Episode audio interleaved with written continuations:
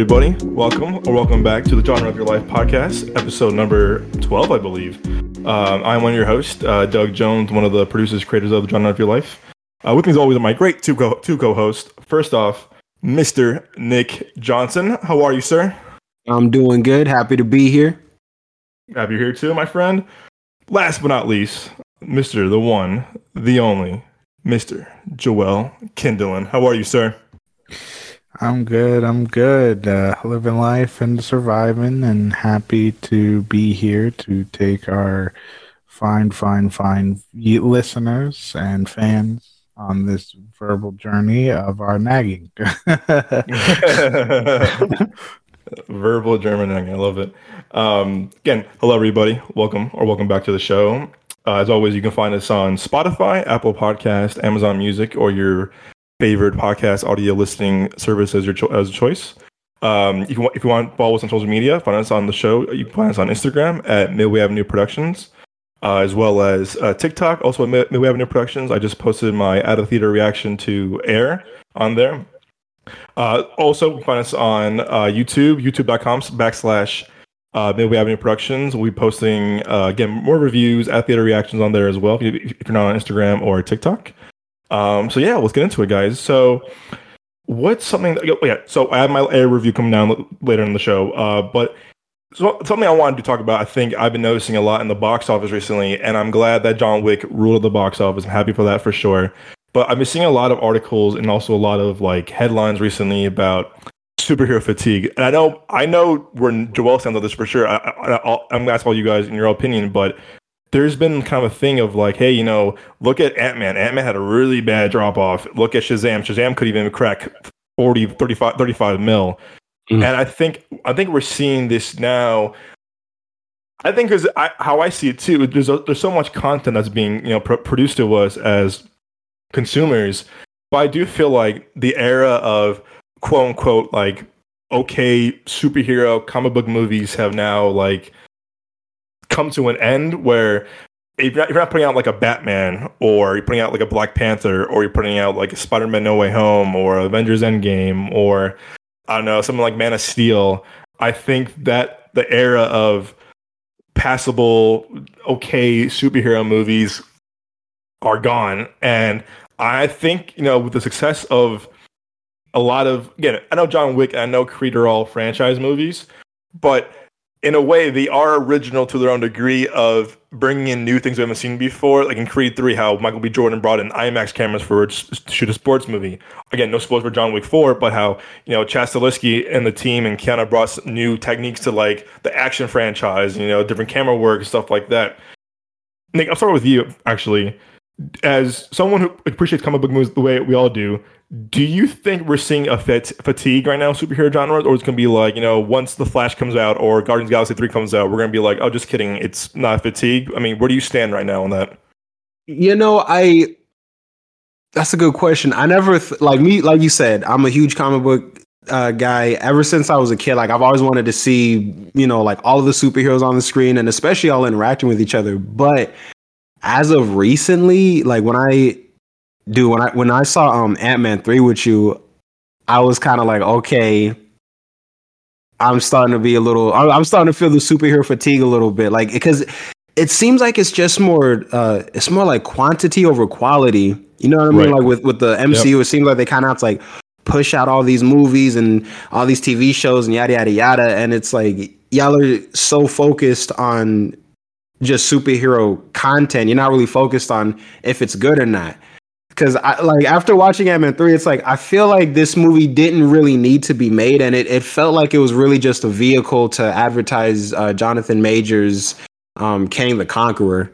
Right. You know what I mean? So it's like, oh man, I think, uh, not. I think I think fatigue might might actually be starting to to happen now, which hopefully at some point, like hopefully very, very soon, because I know like Marvel, they're trying to restructure things and they're focusing supposedly now on quality over quantity. So it seems like they're going to be like scaling back how much, how many like shows and movies they release and just focusing on making them as, as good as they can. Hopefully that trend just continues and then we can kind of get back to how the how they were in like phase one and phase three where they Yeah. were just solid movies and it's it's good storytelling it's good um uh, character development and it's not so much focused on all this you know cg green screen type shit hopefully we get back to focusing on uh just telling good stories you know what i mean Yeah, I agree, man. I think, and then, well, first off, I mean, Joe, Joe, I mean, I know how you feel, especially. I mean, you know, you've been very vocal on the show about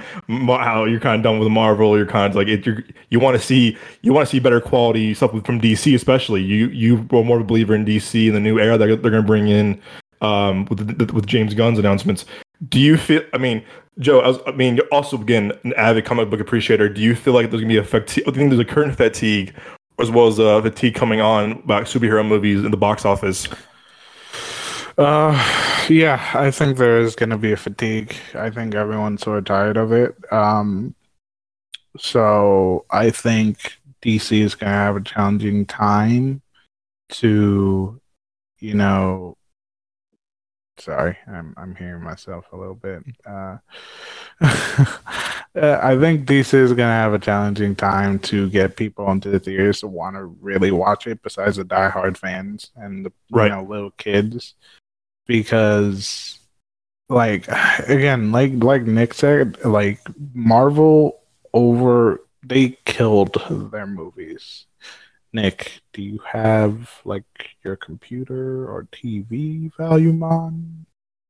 Sorry, Uh, no, I don't think so. because I'm hearing myself in the background and your name keeps popping up. Well, Do you want me to like? Oh my Yeah. bad. No. No, I, I, No, I, I, I'm just I don't, I don't, I don't hear asking anything. because that's like distracting me. I, I heard. I'll I fix don't it know. post. All I'll right. fix it in post.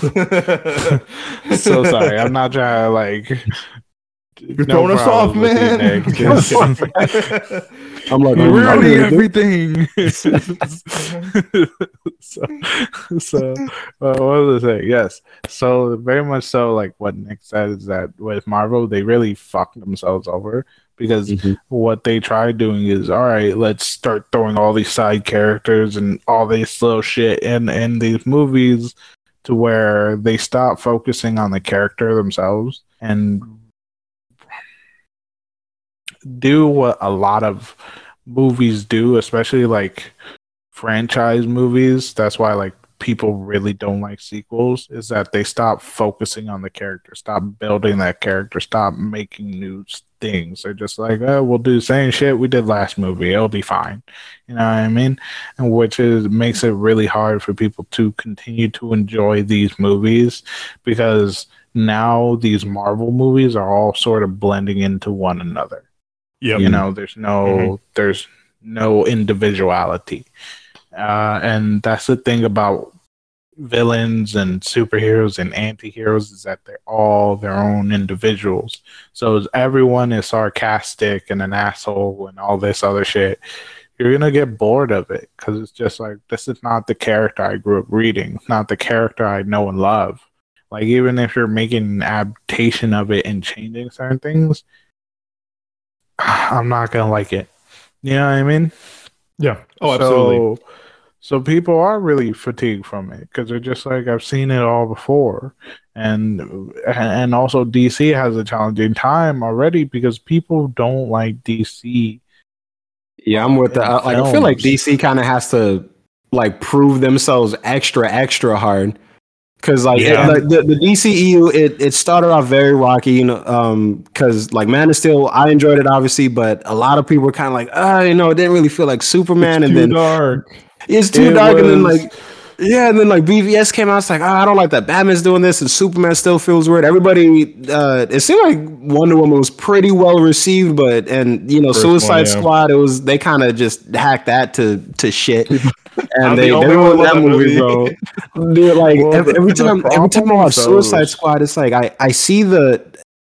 It's weird because I, I see the movie that it could have been, you know, and it's like it's kind of it's like so I'm like I'm like I don't I don't hate the Suicide Squad movie like I like it but I do wish it would have just been how David Ayer originally intended Yeah. and obviously the 2017 Justice League was whack Oh my god! Don't even get me started on that. So, um, but yeah, Joe, you bring up a good point, man. Because now DC has to try like extra, extra hard to get people to want to see because especially with this whole like superhero fatigue thing, you know, people yeah. are kind of starting to get tired of Marvel and you know, DC just started off not in a good place, but oh. hopefully like with James Gunn and because yeah. he seems like he's really going to focus on like character and the humanity of it also. Hopefully that kind of steers people more towards DC a little bit, or at least makes them yeah. want to watch the movies because it's going to be not only beloved characters, but characters a lot of people probably haven't even heard of.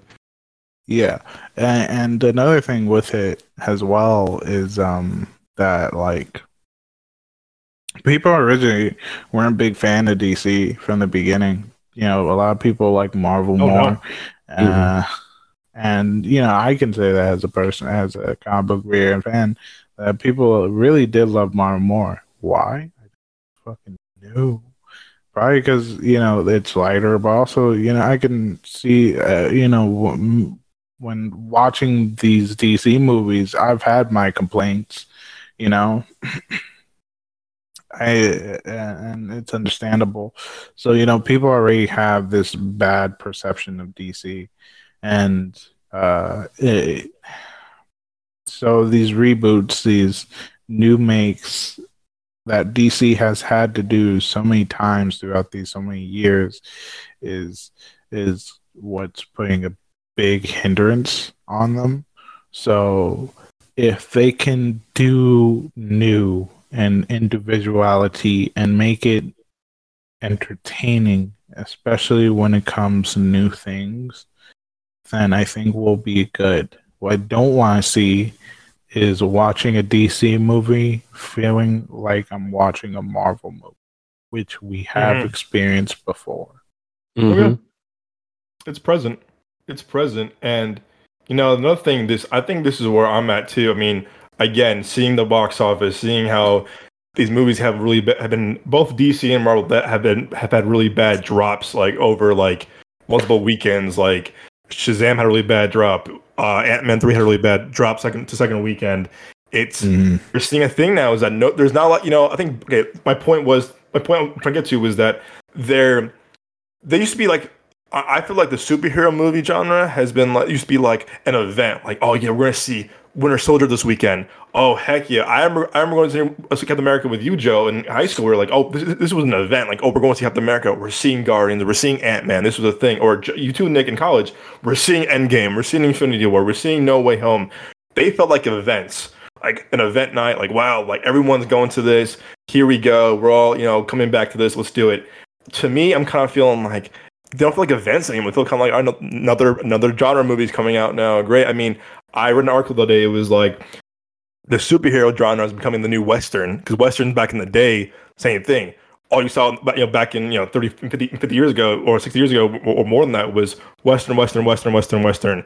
Love Clint Eastwood, but all he did was westerns. Again, he's still a legend to you know to to movie history and to filmmaking.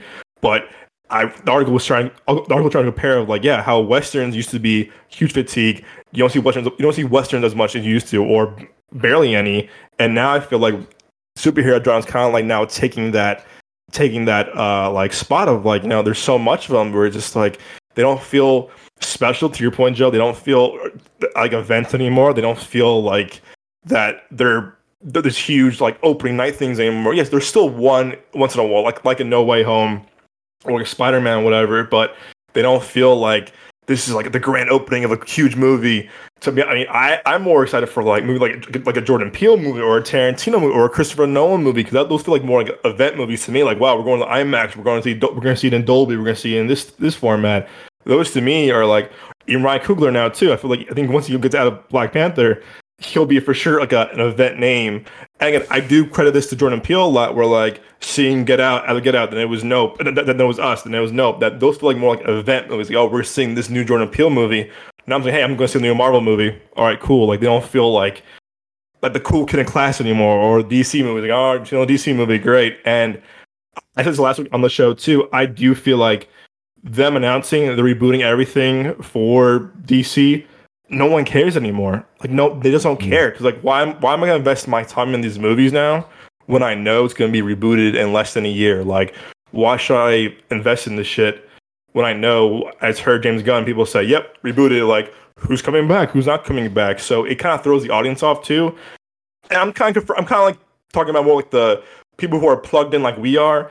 I feel like also the the average movie going experience, average movie going people for the experience will still go see these movies, but I do feel like we're seeing a fatigue, and I'm happy that I'm seeing a lot of horror movies like Smile, like Barbarian, and original IPs in the horror genre have become more event movies because it's the experience you're getting. And to your point too, Joe, the experience of the Marvel movies anymore, they just feel the same. They're all being kind of meshed together where it's hard to differentiate like, yeah, this one, this one's kind of the same thing. Like who fought this person, this one? And you're right, Nick. You said about Ant Man three, how they're starting off this like new phase, it's gonna be a big bad villain. And I think you know I both walked out saying like we didn't feel the threat. We didn't really feel like the ooh, I can't wait for the next one. We're kind of like, all right, we're intrigued enough, but like it wasn't how we saw Thanos for the first time in Avengers, and they were building up to him, and you know, uh, Avengers two and Guardians, or whatever. It's yeah, the, it's, it's starting it's the, to feel like too formulaic these days, yes, and I think I think yes. that's the problem. Yes, and, and another problem that I have with the Marvel heroes is that everyone's sarcastic. Yeah, the and humor, like, man. Joking. It's, like it's yeah, all they're, the they're all just like, shit. I'm looking at Deadpool, Spider Man, Iron Man, Ant Man. Like, why are you guys all like? I people can be sarcastic. There's a time where it's like, all right, that's great, but if that's every conversation that every hero has together, just because they're friends or something, it gets boring. Because it's just like, why is everyone so sarcastic and joking constantly? Like, sitcom where's the serious? Where's the deafness to this. Like you guys are talking about this person that wants to kill you, and you're just joking. Joke, like joke, joke, I would joke, but it's like not everyone in this situation, especially some of these heroes. You know what I mean? Mm-hmm. Yeah, it's it's all jokes, and I wish. Again, I'm gonna use this as an example. I know this is definitely like an outlier, but look at Logan. I mean, look at look how Logan managed Ooh. that. I mean, oh, we all know Hugh so Jackman's coming back now. Logan to me, I remember seeing this with you know Nick opening night in college, and I remember you and Sebastian saw it at early screening. And you're like, "Yo, man, this is the one." I remember Joe was like, "Yo, bro, this is the one. You got to watch this." And I was so hyped for this because I'm like, "Wow, they're they took it like a more grounded nature." To, again, another word is very kind of vague too. It's grounded, whatever. No, like, I, I know, but at the same time, like that to me felt original. That to me felt gritty. That to me, I, I felt the stakes. I felt like the you know the you know the heart and soul that was put into that from Hugh Jackman, from James Mangold, from everyone playing the kids or the the the, the, uh, the villains or the secondary characters. Patrick to me, Stewart. Patrick, Patrick Stewart, man, Patrick Stewart. You tell, like, you can tell, like, he put his all into that. His last time, I mean, yes, he's back now, Doctor Strange, but like, to me, like, watching that was like, wow, like that should be an as a quote unquote comic book movie. That shit moved me because they used the violence for a good narrative purpose, as well as kind of like telling a I called it kind of a modern day western, kind of like a rat with the comic book movie a superhero genre. But to me, it was more like a gritty western, almost kind of like a um, like a Clint Eastwood type of movie that from again from back in the day. But that to me, I was like, because that movie still stuck with me. Because I'm like, wow, that really, really, really stuck with me because they used a different kind of like formula for it. And again, at the time, this was again what six years ago now, and that was supposed to be the last, you know, Hugh Jackman appearance as Wolverine, last Patrick Stewart appearance, uh, whatever, and that was before Disney bought Fox. So now things have changed, obviously. But I really kind of hope they go back to some of that of like using the Logan, you know, using again. I'm not again. You have winners. You have winners like Endgame. You have winners like Infinity War. You have things like Black Panther and No Way Home. But I do kind of miss the originality to it, like you both said, the originality of like bringing something new to the table because that's missing. And that's why I think we're gonna see audiences kind of like tear away from superhero movies a little bit. Again, mm-hmm. I know I, we, we all heard the Flash and, is gonna be amazing. Go ahead. And I want to add to this so you can continue two Go things. Um, with Logan, the individuality, you know, the real character, and that's what Hugh Jackman has always like killed with it, and the writers mm-hmm. too, is that they kept this as Logan. This is this is Wolverine. Like Wolverine has lived for many, many years, has gone through lots of pain, but this hit him harder than anything because he lost a lot of people. Yep. Yeah, mm-hmm. broken. And he's broken and his he, he doesn't want to be this hero anymore. He lost that purpose when he lost a lot of people all at once and he only has one person left in this world, you know. And they showed that. They showed that pain. They showed who Logan really is. You know, a lot of people see him as this ferocious guy that loves to like beat people up and kill people. When in in reality, like like Logan is a very broken man, and now he's sad. And he healed. You know, he healed. Has a teacher, has a friend, has a team person, has a hero, and then lost it all. And now he's even more broken than he ever was. Mm. And they they portray that so well, especially with Patrick Stewart, who who you know in his older age he was you know Xavier was confused and his powers were out of control as well. You know um, because he's the one that, which was an intriguing twist that he was the one that accidentally killed everyone. And I was like, okay, that's really interesting. Different from the comic book, but similar story. You know what I mean? Mm-hmm. Um, and, and and another movie that did it so well that why it still did good was the Doctor Strange movie because of Scarlet Witch.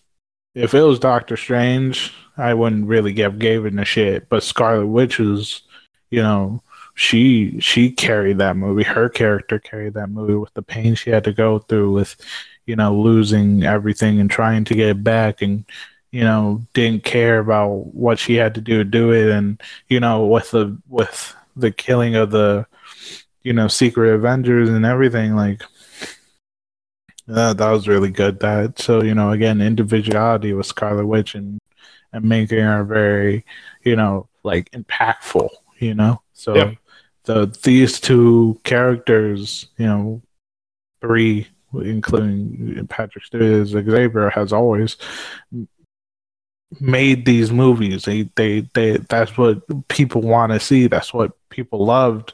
And Marvel, the writers, the directors, producers, like they're forgetting that, and that's because their previous movies, and that's why people really don't like sequels because they're like our previous movies did big numbers just do the same shit, and it's like it, it blends in when it's such a wide universe, but it all feels the same. You know? Yeah.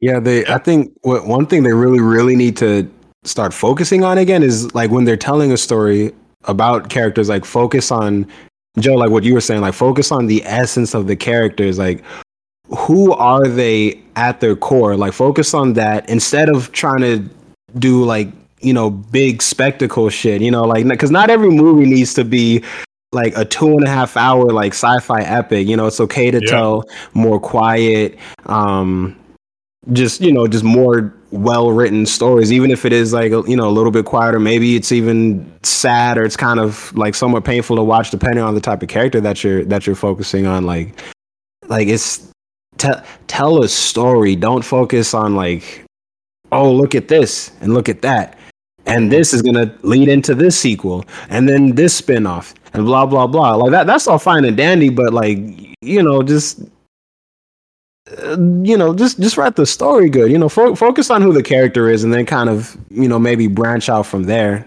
And I feel like yeah, that's that's, that's what they've like kind of lost sight of. Yeah, and that's why Spider-Man, all the Spider-Man movies did so well, especially yep. the last one, No Way Home, because we mm-hmm. had three different Spider-Mans. We really did. We had Andrew Garfield's, we had, you know, we had Tom Holland's. We they they're all the same person, so they all had similarities, obviously, and they showed that. But they all were different people. They all went through different things, and the writers did so well with that story that's why the Spider-Man movies are doing so well because they focus on the character of who Peter Parker is, and you know it was really good, especially when they added that one scene of Andrew Garfield catching Zendaya. I was like, oh mm-hmm. my god, full circle, man. Full circle, Full circle and, eight years and later. a lot of different things in, during the movie, especially with the villains and everything. I think that was really great. You know, again, individuality with the villains and the heroes, like they always, and even the side characters such as Zendaya and his best friend, like they did well telling a story and having those individuals be individuals.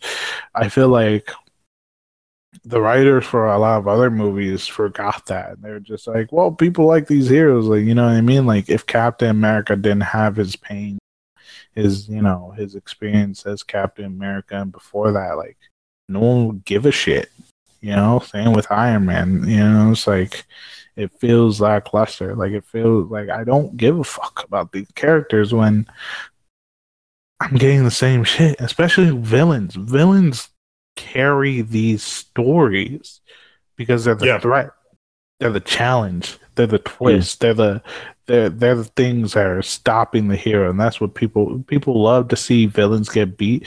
People also love to see what the villains can do, how they're doing it, what they're gonna do. Not just like I'm gonna whoop your ass and take over.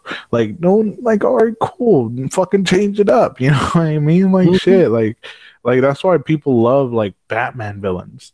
Like the Joker is fucking insane. You never know what he's gonna do next.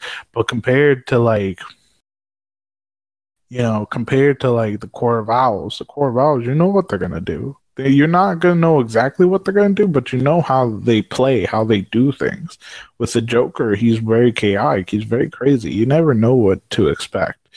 You know, like Two Face. Like Two Face is ruled by coin, but you know, so you know he's gonna be led by that, but at the same time, like you don't know what to do. You know, it it, it yep. they carry these characters, especially with the internal battle of, of Batman never wanting to kill people. Batman doesn't kill. He doesn't want to kill. He never wanted to kill the Joker. And that also shows when he's interacting with people that are affected by the Joker, such as Barbara Gordon and and Jason Todd. Like once you have these characters who are just like fucking get rid of him, kill him. Why won't you kill him? And Batman's like, no or like trying to save everyone, even the villains themselves who deserve to die in my eyes. Like, but he has a moral code. He doesn't mind whooping your ass and putting you in the hospital, but you're not dead. like, but it, it's like things like this that they they need to put into these movies they need to show you why this hero is who this hero is, not just his origin story, but who he is as a hero in person, and why Batman is Bruce Wayne and Bruce Wayne is Batman, why Clark Kent is Superman, Superman is Clark Kent. They have different they have they have their you know identities and then they have their superhero identity but at the same time they are the same person they need to do that. That's what I mean when I talk about individuality and and character building and and character st- storytelling. Yeah, you know, it's it's so, important. Yeah. It's important. It's super important. It's important. And mm-hmm. again, we're gonna we're gonna see over the summer. I mean, comes the Flash and Guardians of the Galaxy. What's gonna happen? But again, it's it's on the fans and box office. Again, again, we'll see. Um, yeah, but anyway, before the show, Joe, you want to talk about something Star Wars related, correct? Yes, yes. I completely blanked on that. Not gonna lie. Uh, what was I gonna say? Um, people, but, but all the big Star Wars fans who are keeping up with the shows, like The Mandalorian season three and Bad Batch, the animated show, uh, are really loving it, and I think they're doing really well. But also, I was gonna say something. Shit. I forgot. i to be honest. I, uh, no, I I started watching season three of Mandalorian, and I read an article today. I think it was on Variety or something. Where I was kind of this kind of surprised me because this I think this is their best Star Wars Disney project was. Well, I think Force Awakens is, but that's a whole different conversation. That this is the we're seeing. Uh, uh, Disney Plus has been seeing also a um, a decline in viewership on the Mandalorian, and that surprised me because I'm like, wow Really? I felt like yeah, that is depressing because as a Star Wars fan who's watching The Mandalorian, let me tell you, Dave Filoni and um Favreau, Jon Favreau, fucking killing it they're integrating different shit through the animated shows and movies and integrating it into this really good story and it's so good especially because now we're refocused on the mandalorian being a mandalorian like mm-hmm. we even went to the planet mandalore which is like the first time i feel i think so First time Hmm. it's like live action that they've showed it. It's destroyed, but you know what I mean? Like they haven't showed they never went to Mandalore in any of the movies. and and this is okay. I'm gonna go my little little tangent right now, a little quick tangent for. for I have, and this I've said this very openly uh, multiple times, I, in pers- in conversations, on, me maybe on the show, outside the show. I I truly feel Kathleen Kennedy. I think she's a great producer. Before Star Wars, again, she produced stuff like all most of Steven Spielberg's movies, which I'm a huge fan of. Like she she really is a Hollywood class, you know, Hall of Fame producer. I think she has managed Star Wars and Lucasfilm piss poorly, and hmm. I I can go off on days for this, but my thing is she does not believe in her filmmakers. Look what happens with again, and look what happened to filmmakers. She'll hire someone, fires them the next month. And this is something that I know I can definitely like feel I can relate to, not relate to, but I can like, you know, I have a little, you know, personal um, you know, feelings towards that. Chris Phil Lord and Chris Miller, who I admire so much as filmmakers, to our listeners, these are these guys are guys who did 21 Jump Street, 22 Jump Street, uh, the first Cloud of the Meatballs movie, the first Lego movie, you guys also have produced and wrote the Spider Verse movies. That was there. They wrote it and produced it. Also, the show called The After Party. These guys to me are really creative, super nice dudes. They, they, they are super good writers. They're super good directors. And you're telling me halfway, 90% done- production of Solo, which again, I will, I Joel will back up on this. I don't, I feel about Nick, but I feel like Solo was a very underappreciated Star Wars movie. It's a very Oh underappreciated Star Wars movie God, yeah. perfect casting all around. I think So Gambino good. stole the show. Glo- Glover stole the For show as. Lando in uh, Solo. I feel that movie got so much hate for no reason because I think it was coming off the heels of Last Jedi. People, a lot of people hated Last Jedi, Also, and, the- and they went. They, they wanted Harrison Ford to be, you know, Han Solo. I'm just like, how? Like he's old. He can't. You, Were they can't gonna like CGI his de-age him or something? Yeah, they wanted, like, they, want, they wanted people, people- to date. They wanted people to date. They, people wanted to, to them to de- de-age Harrison Ford as Han Solo. Yeah, they wanted him to de-age him. I'm like, no. because uh, you would And just he want also- to like, the Irishman he also issue. hates. Yes. He Yep. also hates Han Solo. Like he hates that character. He's happy that he, Oh, that's him. true. He He's- really just he doesn't want to go back. He was, you know how he he did not want to be Han Solo anymore. Like he's done, No. especially having to play a younger version, like running and all this shit. Like he didn't want to do that. But also, let's talk about how Harrison Ford himself said the the actor did really well. I don't know He the proved. actor's name, Hmm. Alden He- Ehrenreich. and he did Watch it again. and I watched the movie. I really do enjoy it. I think they did It's really fun, dude. well. Story, it's fun. It's good. Like it's a good origin story for Han Good Solo. Like that makes a lot of sense. I don't. I don't. Un- a lot of people are like it wasn't good. Why? They didn't have Harrison Ford. What else? Is it? Like, Silence. Fucking what? Like Silence, you can't man. tell me the movie good and then not give me examples of why it's not good. Like they did really good. It was a Yeah. good movie. There was I- no need for the hate because they So did so well. They did so well. Like There's so much no, uh, thanks for that movie. And again, like I said, it was the heels off of the Last Jedi, and my and my thing was, I think how she, I think how the president of of Lucasfilm handled it was, she didn't like what Phil Lord Chris Miller, uh, Chris Phil Lord Chris Miller were doing. Which to me, I'm like, have you seen their work? These guys know what they're doing when it comes to storytelling, animation, and Mhm. character building. And to me, and then when she, and when she and when she fired and when she fired them, I said, what? And I'm and then listen, she brought in Ron Howard. I'm a huge Ron Howard fan. I'm a huge fan of him as an actor, as a person, as a as a filmmaker. Not a problem with that. But the she gave them she gave the directors special thanks credit, not producing credit. I could be wrong. I think it's special thanks, or maybe an EP producer, uh, it's like the producer, but that doesn't mean shit in some- sometimes. So I was like, wow, you so you fired these guys who did ninety percent of the, film of the filming, who again, who hired Alan Aaron Ehrenreich, who hired Emilia Clarke, who hired uh, uh, Donald Glover, who, who hired Woody Harrelson, and you trusted these guys to make this movie for you, and you had no faith. Again, look, she then look at what happened to Colin Trevorrow, who did um, you know, the first Jurassic World movie called Safety Not Guaranteed, good filmmaker, and he got hired to do to do episode nine originally, and he made an independent movie that came out in between Jurassic World and episode nine. And she, and then she's reactionary, and she goes, "Ooh, the, the, the little indie movie flopped. We're firing him." And I love Mm. JJ. I was hyped when they brought him back for episode nine. I have flaws with that with episode nine. It's still fun at times. I still have fun with that movie regardless. Yeah, I'm, But it, the problem with episode nine is that it was all not patchwork, but it was what? What's the word I'm looking for? like they, they, they didn't Damage control. Yeah, they they they should have when they were making the trilogy, they should have had like that end goal in mind from the start because like Well, Joe, yeah. you just said it's patchwork. Like it feels like they like There's no okay, let's make this one. Okay, bet. Um, and now let's make this one. It didn't feel like it was just one giant story. So now like it was all just kind of like was- Frankenstein together. Yeah, it was all damage control because you know the number eight, the eighth movie.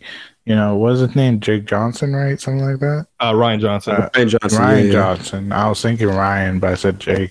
Rian Johnson. He threw out. So I, I I admire what JJ wanted to do. Right, he wanted to reintroduce the series, but he was like, I want someone else creativity added to this. But I'm gonna blame. So I'm gonna blame multiple people for hmm. episode eight because it was Rian Johnson who threw out whatever work that JJ made, but also the fandom, you fucking Oh, huge. Fucking complaining about every single thing that JJ did just to introduce us to the new characters, right? To make a start movie because y'all bitched about every fucking little thing. We got episode eight instead, and Rian Johnson felt peer pressured from from the produ- from the production and everything. They're like, look, the fans didn't fucking like it. They're complaining online. Fucking do something. It was like, okay, and it just demolished whatever plan. hope I had for that fucking shit. And then JJ came back and he was like, fuck, I gotta fix this. And so we had Yeah. episode nine, which was all damage control. Better than number eight, but still shit. Yeah, it's not. It's nothing that to like be proud of. And t- again, I, I, to you guys too. I run this to you guys who again we're all writers here. To, to our listeners too.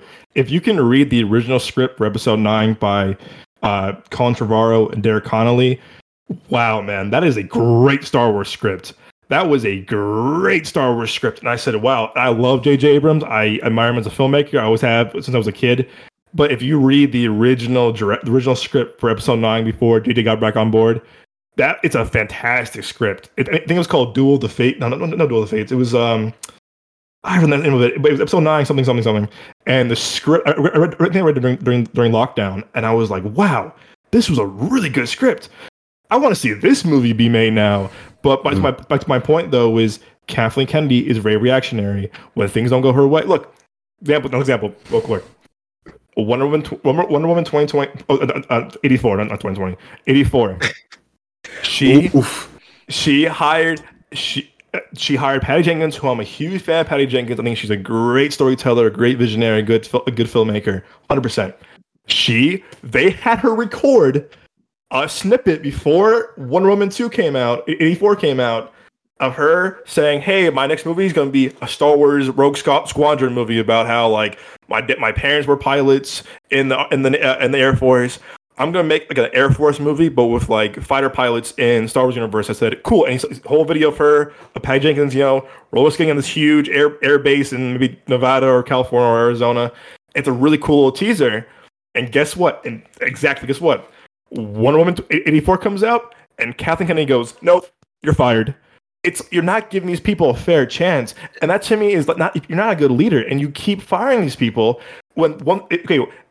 Yeah, one thing goes wrong, you, you all have faith in your filmmakers and you fire them because you're reactionary, and that's yeah, me- with franchises, I'm with you. Dog. Like with franchises, you, you can't be too like reactionary because that's like you like what you're saying right now. That's kind of what's fucking up these uh these Star Wars movies. That's Exactly. definitely what fucked up the DCEU, man. And it's like, like y- yes, you got to listen to the fans and you have to be mindful of what they want, but you know, again, like what we were saying um earlier, like just focus on telling a good story, and you know, Exactly. don't focus so much on like, okay, well, this studio was doing this, so now we got to do this. Oh man, it didn't work when we did this. Now we got to do like the opposite. Or we got to do that, or we got to do this. Like, bro, just hey, relax. You know, just fucking write the script, tell the story, and you know, obviously make sure it's like cohesive and stuff. You can't like, uh, that's what's. I think that's what's so kind of like frustrating about some of these franchises right now. It's like you're just you're not telling stories, you're just competing with other studios, or you're trying to play catch up with other studios. Exactly. The- and And go ahead, go, Joe. uh, my thing is, it's really like it's production's fault a lot of the time that these movies are failing because they're like like Doug said, like they're not trusting in their writers and directors. You know what I mean? With their creativity, they're just like, I envision something different. Bye. Like it was like, how how can you envision something different when these are the people you're telling like make it? Like if you if you if you envision something different, make it yourself.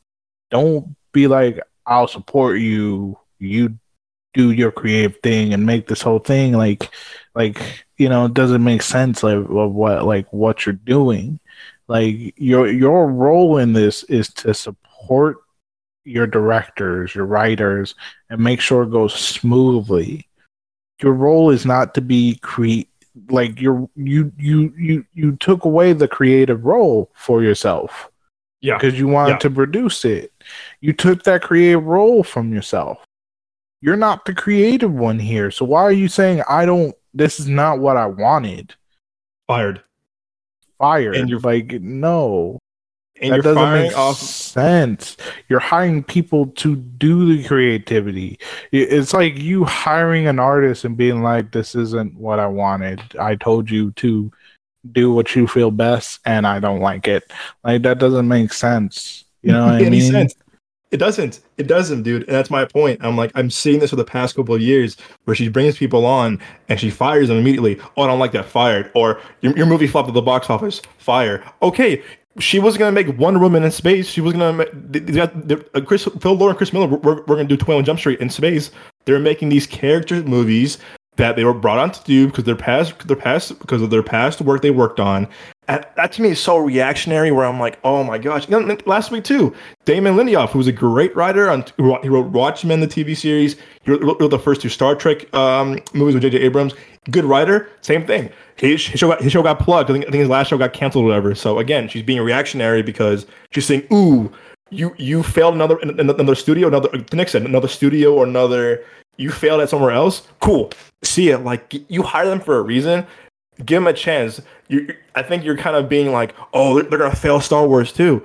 You don't know to give them a chance, and that's been like pissing me off for the past couple of years with her as a producer, as a head of the as the head of this Lucasfilm. Again, like I said, she's a great producer. Prior to Lucasfilm, I and that's why I'm really worried about Indiana Jones Five.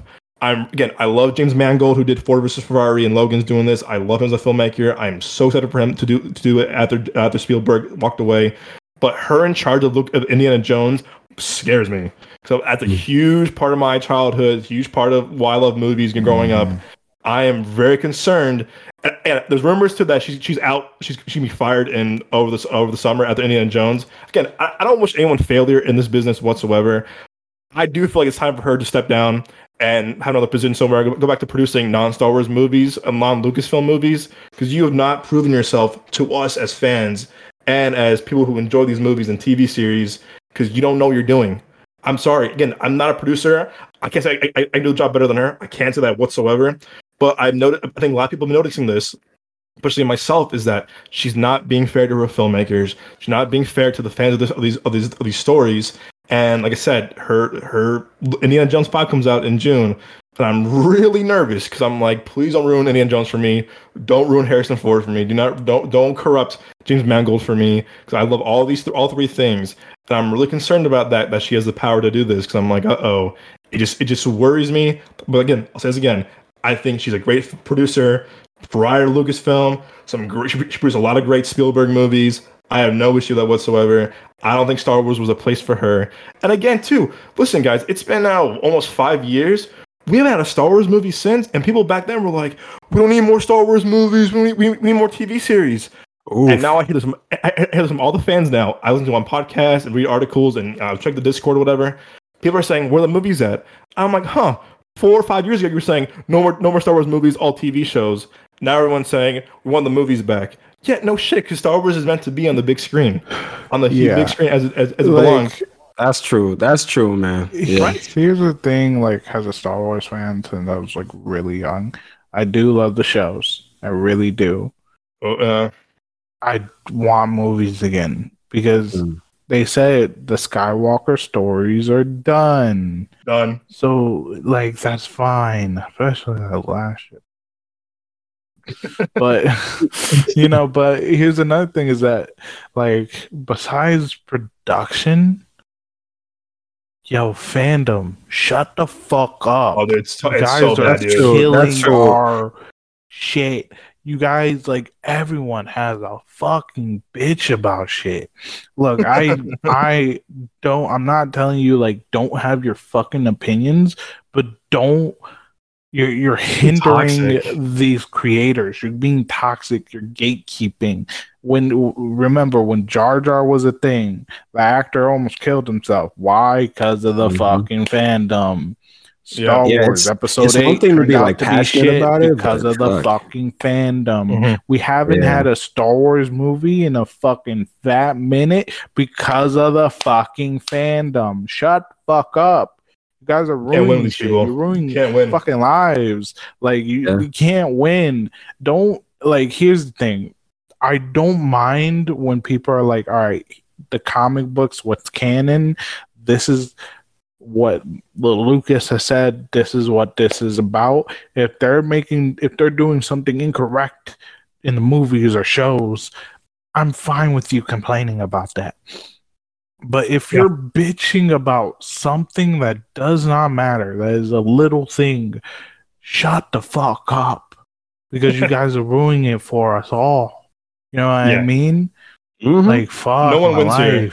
No No one one fucking No one wins, when one you wins. hate every single fucking thing that someone does. Episode seven was just a fucking introduction.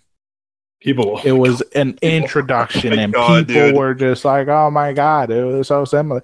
Like, okay, there's a couple more movies. Wait, see what happens. But no, since you guys wanted to bitch about every little fucking thing about it, Finn, Finn was fucked up the ass. Yeah, he He should have been the main character. Finn I really thought he was going to be the main a- character of this new trilogy, man. He should have. He should have been was the main. supposed yeah. to be a trooper that turned out to be a fucking Jedi. And what did we have? Him with a random weird love story with an Asian chick, and then his unrequited love for Rey, which she ignored because she was flirting with her supposed to be cousin, and then with the fucking flight guy. Fuck my Yeah, life. oh, that- yeah, Oscar Isaac. That's dude. your fault, fandom. Fuck I my remember- life. I remember seeing episode eight again with Joe. So, so- and I remember, and I remember, I was like, oh, I'm seeing with my boys. I haven't seen, I haven't seen Star Wars with them in a while, and we're watching it. And the end, the end of episode eight, where like where Poe with flirts with Rey, and all I heard was Joe goes, "Where did this come from?" out loud in the theater. there's there's several times I've had outbursts. Like, Doug can like can like he laughs every time because I'm just like bro like because like episode eight she's flirting with with uh Kylo I'm just like that is your fucking cousin he, he heard me and That was weird to me, I- I- but like like below my breath I was like that's your fucking cousin this incest Yeah. and then fucking started flirting with Poe. I'm just like, what? Like you can't have this whole gigantic romantic love story with this fuck, and then just be like, oh yeah, I'm a good guy. Here's a good guy, and fuck my best friend Finn because you know whatever. Like you can't do that. Like it, it's just shit. It pissed me off because I'm just like, this is she's supposed. This is cousins. They're supposed to be cousins. She's supposed to be a Skywalker, and then we got some weird Palpatine bullshit in the next one. I was like, oh my control. god, that was pretty Control. whack. That was pretty fucking That was so whack. And, oh, that's what I fucking wanted to talk about because I know y'all ain't gonna watch the fucking anime show. And to all the people who are watching Bad Batch and have not caught up to the season finale, because if you fucking haven't, that's your own fucking fault. I'm gonna talk about it. I'm gonna spoil Hey, some don't say no Spoiler spoiler. Well, actually, hey, hey, Joe, no, no, no. Before you, um, I just have a question. Are is are all of the animated shows and like the spin-off shows and the movies? Is that all just one legit like universe? Like it- it's all canon? All for Yeah, for it's all Star Wars? canon. No spoiler. Okay. Okay, interesting. Because You Bad gonna Batch, watch it's, it? it's been on my list for for a minute, man. Yeah, let Okay, Nick I'm watch it. sure, Let- okay. Yeah, don't spoil Wait, it, man. hold on. Did you watch? Did you watch Clone Wars? I started it. That's on my list too, but like I just haven't had a chance Bro. to finish it yet. Okay, I'm gonna tell you Don't right do now. it, bro. I'm Hey, don't don't right spoil now. it, I'm Joe. not Don't have spoil me like anything. down there, No, I'm man. Continue. Continue with the Bad Batch thing. I'm not gonna spoil anything. I'm not. I'm not Okay, pulling the appreciate you. TJ here. Okay. All right. I did that once by accident. Oh yeah. Doug was mad at me. oh yeah, yeah, yeah. It's a long time ago. One mistake. Anyway, a long time ago in a, a galaxy far, far away. It's for real. That was years ago. I have not made that. that was the mistake, old me. That was the old me. That was TJ. His his his fucking spirit was in my ear. Anyways, anyways, uh, the Clone Wars is a really good show. Continue to watch Mhm. it before you start Bad Batch, because okay, so Bad Batch is after Order sixty six. Oh, okay, okay. So Clone Wars is before. It's it's it, it is all is is basically filling you in on what happened in the trilogies. So but Mhm. between so you well, know it's, it's between like two and three, right? The the Clone Wars. Yes, and Okay. it also explores Anakin Skywalker has a teacher because he is a Jedi Master. He just wasn't part of the con- council, so Mm-hmm. He's he is a Ahsoka, teacher, right? Yes, he, he trained Ahsoka, and Okay. you know it, it shows who Ahsoka is as a character, but also shows like in between what happened between like you know with Obi Wan Kenobi and you know with uh, Anakin Skywalker, Count Dooku, and like how everything happened, and like bring back the story of Maul. Like a lot of shit happens, so it's a long show, and there's gonna obviously be boring parts where just like I really don't give a shit. Watch it, pay attention, and continue watching because those last two episodes are the best fucking animated cartoon shit I've ever fucking seen. That shit Hmm, went okay. hard. They did not hold back on those last two episodes. Those last two episodes were straight fire. Mhm. 10 out of fucking 10. Perfect. That's that Star Wars shit I've been wanting for fucking years. Hmm, Watch okay. the show.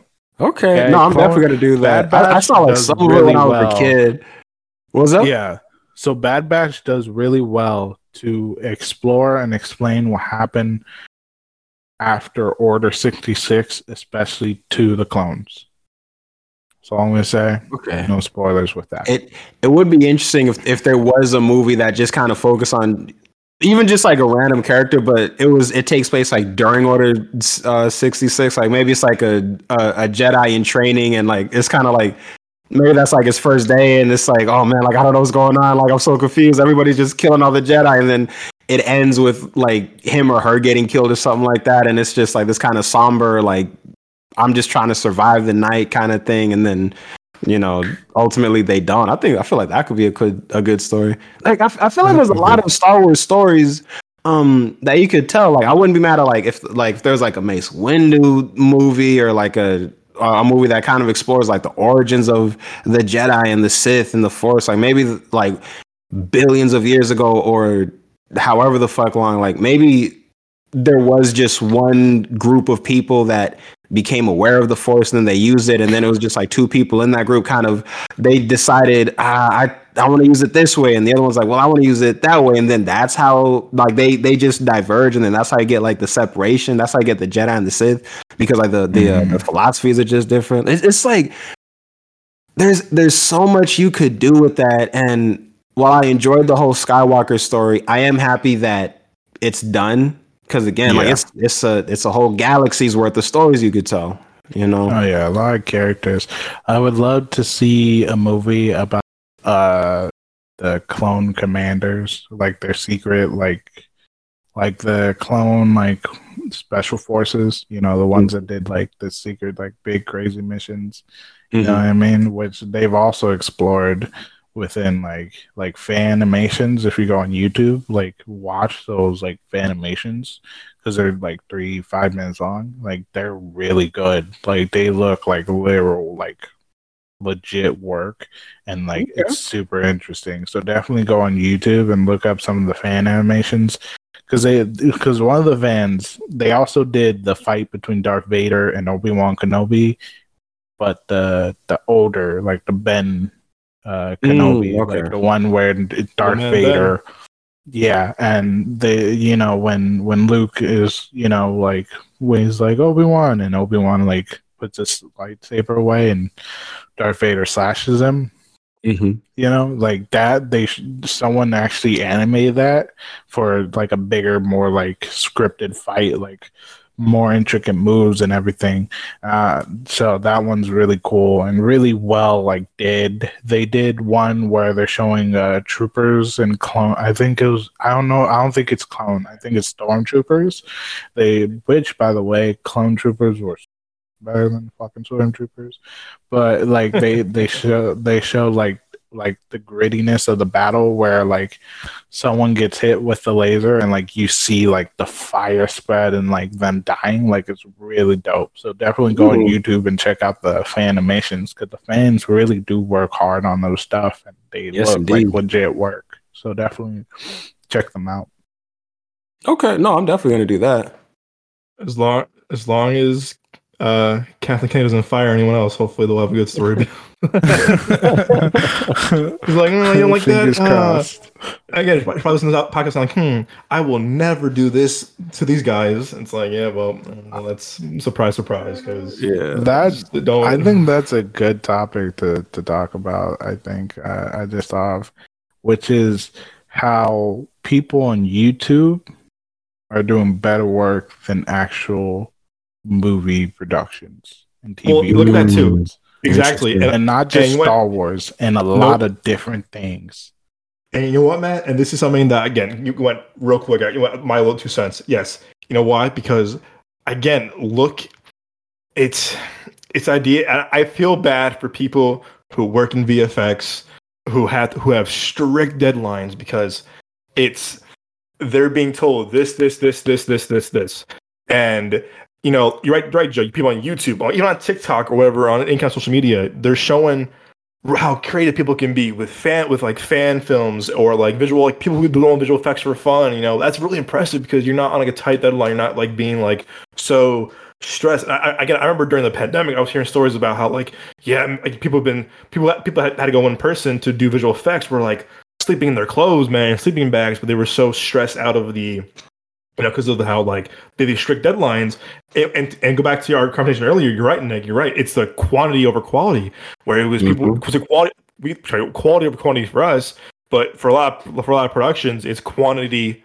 over quality where you're like go go go go go these strict deadlines and you're not giving people a chance to breathe or put their best work forward and i think to your point joe you're about to say is that you're right we're seeing a lot of people who are not hired by Star Wars or Disney or these big studios and are doing really incredible work because they're because they're given the freedom to to create their own stuff and not be kind of like held under like like a uh, magnifying glass, not being like, hey, I got a tight leash. Hey, got to do this instead of this. It's having the artistic freedom to like express your work and not be kind of like restricted into Mm. like kind of not corporate stuff, but more like just like the the studio system. Which again, I'm a big fan of the studio system. I'm a big fan of what studios do for entertainment. Huge, huge, huge, huge. But I think there is we are seeing a lot more freelancers and we're seeing a lot of people who are not who are not who are not contracted by these studios and productions who are doing great work on YouTube and TikTok and anything because it's it's people now can people now can create stuff on their phone or on their iPad and it's very impressive what people can do with uh, with a piece of technology with with, with an with an Apple product or your Apple Watch. That's true. Yeah, This I- is I- true. it, and it's really good. Like besides the people that are shooting stuff, like the VF, uh, what's it? VFX, right? Mm-hmm. Yeah. They are like video games where they drive them really hard with time crunching and everything that where it's like dude you need to give these guys their time and also like like i don't understand why production doesn't have like an actual conversation with vfx and be like how long do you think you can make this as good as you can? You know what i mean? Like with the artists mm-hmm. themselves. Because like man that must be a draining job. Yeah to, it's because they're, they're just because, focused on pumping out as many products as they can at a time bro yeah yeah but what's what what's exhausting is that these guys have to like go in and like yeah. make the detail like with like video games nowadays. Which by the way when they're showing like video games now like when like if you watch like the the directors and everything talk about video games it'll be like if you zoom in like we'll show you here like the fabrics like are like looking like really good. Like we went in and detailed everything. It's like they have to do that for movies you know, yeah. like yep. it's not like the past where you're just like, all right, well, we're gonna do this. It like like everything is more detailed.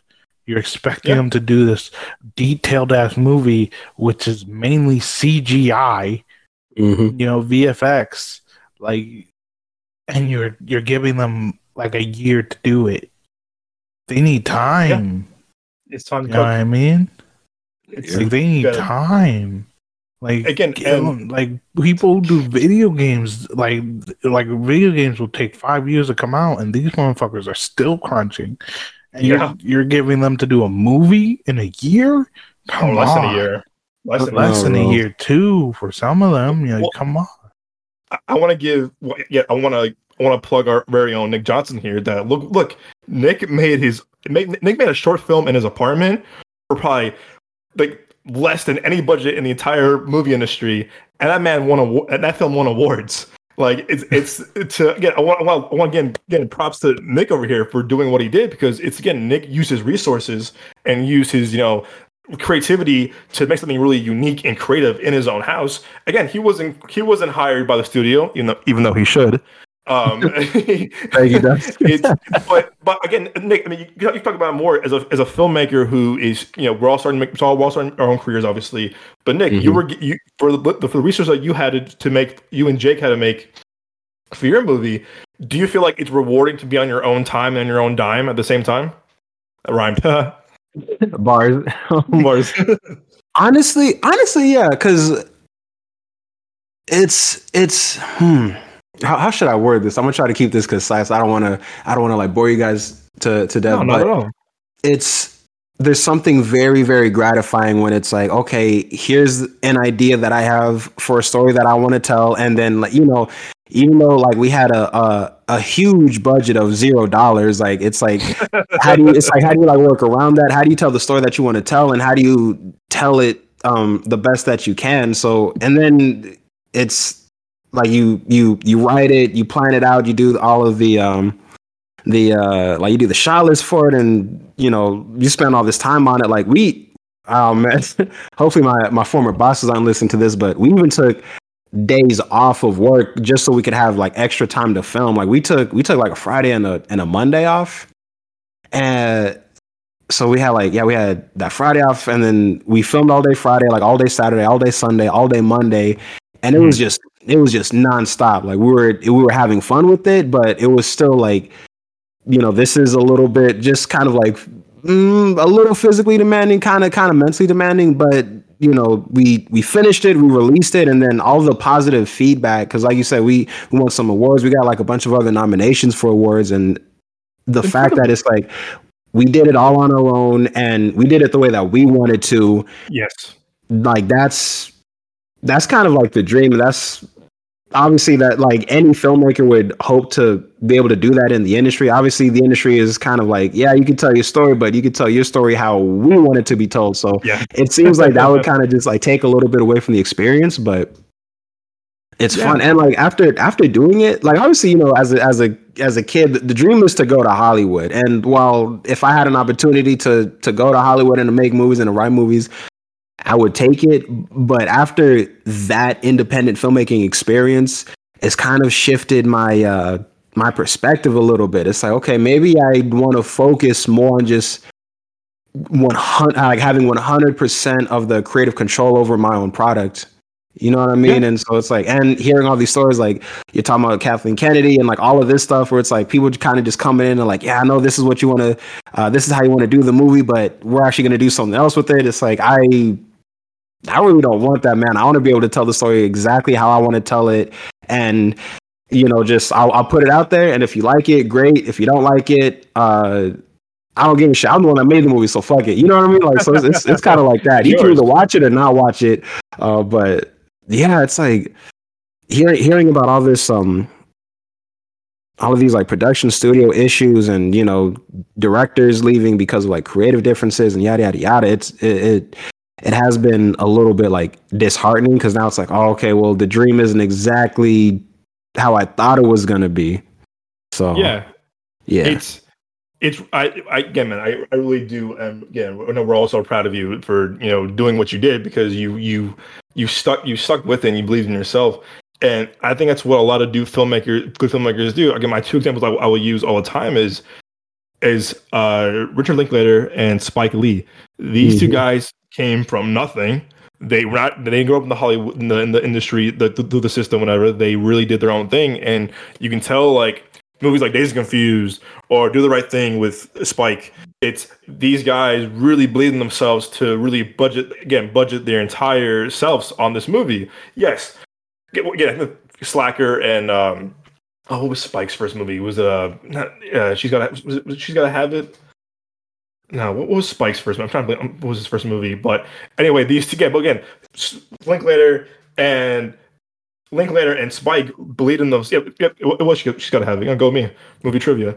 Um, so it's these guys really believe themselves like, hey, this is what we want to do, and we're not in the industry. We're we're gonna do it ourselves, and then see what goes from there. And I think it's very inspiring to us, you know, who want to be filmmakers and want to do stuff in the industry. It's betting on yourself. And like, like I said, Nick, you didn't have Kathleen Kennedy telling you you're fired from your own projects. you know, you didn't. Like, yeah. you know, it's it's the idea of betting, betting on yourself and also like starting from your own. I know. I think. I think when Ray was here a few episodes ago, Ray was saying the same thing. You got, you got to believe in yourself, man. You got to believe in yourself. You got to like trust the process of that. Hey, listen, I'm passionate about this, and and my work, you'll see it. Like this podcast that we host every week is that we we're so passionate about what we want to talk about, what, we do. It shows in the show because we do believe in you know movie making and filmmaking, the, you know the magic of movie making and cinema and TV because it really it touches audiences, you know, all over the all over the world. And I tr- and I truly feel like what you did, Nick, was inspiring to me and to a lot of our friends because you went out and did it yourself. You didn't have someone telling you, "Don't do that, don't do that, do that." You trust your gut, and I think you were definitely you definitely were rewarded with the awards and the nominations. And again, that, that's just the start as as a filmmaker. It's you everyone you're always building your brand. You're always you're always you know elevating your game as a filmmaker, as a podcaster, as a producer, as a writer, or whatever, or whatever you do. If you want to be a chef, you want to be a caterer, or whatever. It's truly about believing in yourself and betting on yourself because, like you said, I mean, w- you know, you, one bad movie can cost you, or one bad show can cost you your career. Yeah, mm-hmm. no. I want to point someone out like the Josh Trank. Um, and I love again if, to, our, to our listeners, Josh Trank made one of the best movies in the past ten years called Chronicle. It is a awesome. It is a really, really well made movie. Oh Low budget God. too. It's such a good movie. Love that movie. That was original. That movie goes. That movie so goes good, hard. man. It, it holds up Dude. to this day so well. And but look, look what happened. He did Fantastic Four. Where he made he made that really bad Capone movie. I, I think you saw it, Joe. You're like, bro, this movie sucks. You're like, I love Tom Hardy, what but movie? this movie, uh, the Al Capone movie with Tom, with Tom Hardy. No, no, I didn't watch it. Oh, someone someone told me it was like someone told, told me like, oh, bro, like I love Tom Hardy, but man, bro, this movie was. Uh. So again, it's you can have one you can have one bad movie, you can have one bad show, and that might cost you your career. And that's the gamble about being in the industry. Is yeah. is you know like you, you, always always got to prove yourself, man. Like you, you can't fuck up. Nope. You you can't you gotta prove yourself, man. Uh, and it's very daunting. And as someone who you know interned out there twice, it's it's really about it's for it, it's cutthroat but it's mm-hmm. rewarding at the same time, but it is cutthroat where it's like you really gotta like prove yourself, prove yourself, prove yourself. Again, I met people while I was not working out there, like, yeah, I'm interning at this company, blah blah blah. And they and they, although instead of laughing, oh, how's that free how's that how's that free internship? Mm. It's it's kind of unfair because you know what? Like it, it's kind of unfair because you're it's it's you're doing you're doing the same work other people might be doing, but there's no reward to it. But I know it's all about self reward. Yes, I'm doing this work yeah. for no money. But at the same time, I really do believe that I'm, make, I'm making a change here, making a difference here. I'm, I'm making something that I'm really proud of my artistic, you know, my, my creative eye, you know, my creative voice, whatever. Because end of the day, if you believe, if you still believe in yourself that you can do this, it goes a long way. And again, it's the dream is always to be work in the studio, work with a big producer, work with a big filmmaker. Again, I think we saw we all saw that dream to, to for sure.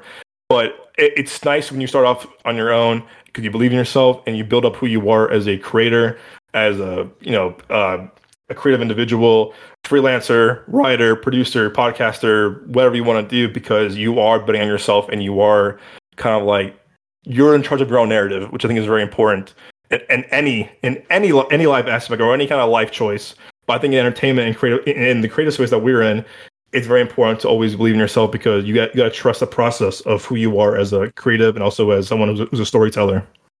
Yeah, that's true. That's a good point. And on that note, fellas, uh, it's, it's bedtime. bedtime. It's bedtime. uh, my milk's bubbling. I got my I got my green tea on the way too, man. About to take me a nice little warm bubble bath with a glass of red wine. Oh man, that's actually pretty sounds pretty. You know, kind of join you actually. Like, man, come on. oh wait, before you go, actually, a few things. What's your one.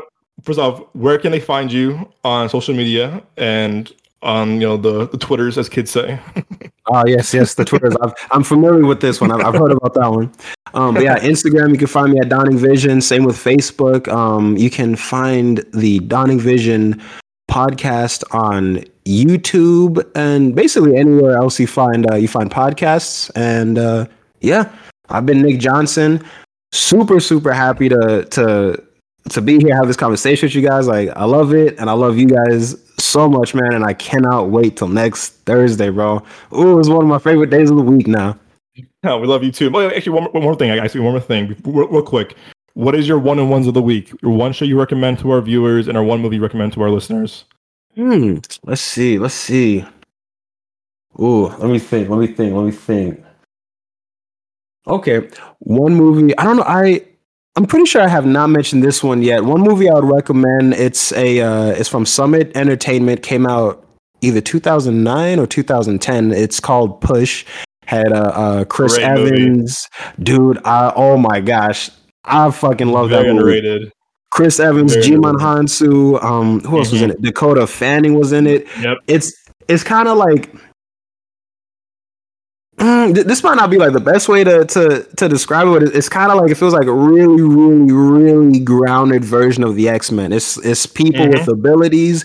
They're being chased by like government agents and stuff like that all around the world. And um, this isn't a spoiler, but one thing I like about it, one is you know again just how grounded the powers are they're grounded, but they're still really unique. And also, it was I'm pretty sure it was filmed on location in China. All of the lighting is natural, so it just creates a very um um it creates a very unique look and feel to the film. And it has a, it had a very interesting soundtrack too that I haven't really heard in any other uh, film like that. Uh, let's see for the TV show. Hmm. What TV show would I recommend? fuck it, Smallville. It's a Superman origin story, yeah, 2001 to 2011. And the thing I like about this is like it is it, it is its own story. There's a lot of like of the early 2000s and CW like effects and the romance type type stuff and all that drama stuff. But again, like what we were talking about earlier, it focuses on the essence of Clark Kent, and it's not even about him being Superman. It's about him really just maturing into a man. It's just that that man, obviously, um, it happens to be Superman, but you see all of the trials and tribulations and all the sacrifices that he has to uh, go through. Uh, the writing is is fantastic. The dialogue might be corny, but the writing is fantastic, and it's it's one of my favorites. Um, obviously my favorite comic book character, and uh, I'm even I'm even rewatching it right now. Matter of fact, I just got to season eight actually a couple a couple nights ago. But um, but yeah, that's that's Good my one on one right there. All right, brother. Well, we love you, man. Thanks for being a great co-host, man. We do always appreciate you, man. Uh, you bringing, you know, bringing the bringing the energy to the show, man. We, we love you, man. We really do. Of course, man. Thank you. I love you guys too. All right, brother. Till next time, too, man. Man. next I've Thursday. just been quiet because the dogs have been barking. I don't You're know. I, I, got- I got you, bro. I get it. yeah, so love you, bro. Sorry. I love you, brother. was- Love you Be too, safe, man. I'll catch you. I'll catch you guys on Thursday. Peace. All right, man. catch Peace. you next week. Oh man, what a guy, man! What a guy! Yeah, guys, definitely watch this short film, man. It's uh, it's on Dawning Vision YouTube, man. It's Nick to me is very he's a very good eye for uh you know cinematography as well as kind of like really like uh unique uh, storytelling with like horror and thriller and yeah, like I said, definitely worth the watch. Uh, yeah, Dawning Vision, man, definitely worth the, don't definitely worth giving it a chance. Um, what was the name? What was the name of his movie? I'm trying, I'm trying to find. It was yeah, I remember watching like a thousand times, get his analytics up. Movie for what? Um, his short film he made for his uh, the one that the one that won a all the awards. Oh, Um, yeah. Who, Who are you? It's called Who Are You? And again, it won a bunch of awards. I mean, a lot of stuff. It's a ten minute short film, and him and his uh, roommate Jake, who's a super sweet kid, um, are really good at like directing stuff together and making stuff really kind of like feel feel really grounded as well as kind of just like um, yeah, unique way of storytelling. So yeah, give him give him a watch, guys. Um, so onto the kind of like the usual part of the review. I'm gonna give my review of Ben Affleck's new movie Air, which I saw last night at the AMC Stubs uh, screening. Oh yes, the Air Dude. Jordan movie. Yes. Air Jordan, man. I got, I got, I got things, man. This movie, uh, man. I, it's first off, I think Joe and I both agree on this. We're both Ben Affleck fans, both as a, both as an actor, but as a as a director. Like he's directed some really amazing projects, like really amazing projects that really stuck with us, you know, to this day. I will say though, I think his last project that he directed in 2017 uh the gangster kind of like a mafia type of movie i don't think that was for him. Again i think he did his best. It was very st- very it had a lot of style to it. It was very like um stylized and it was very like a homage to like the old gangster untouchable you know goodfellas kind of movies but it just to me felt very flat. Had a great cast. It had like zoe saldana had chris cooper had um uh, Affleck was the lead in it. A lot, a lot of, a lot of good, um, a lot of good actors, but it just didn't work. I don't think it worked as, as his one of his best uh, directorial efforts. So anyway, for our, for our listeners, Air is a story of how uh, 84, 1984, they were below, they were very very low. It was Converse, it was Adidas, Converse were were running the shoe game. Like they had all the bigger players. Uh, you know, Converse had Magic Johnson, Larry Bird.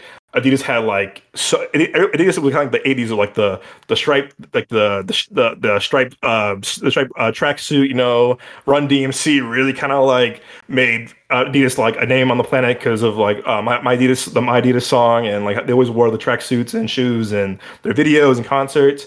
So airs about how in '84 Nike was struggling, man. They were struggling to find their basketball player, their you know the person that they put all the money into for shoes, and have come have, have a star athlete become like the face of their basketball division for shoes.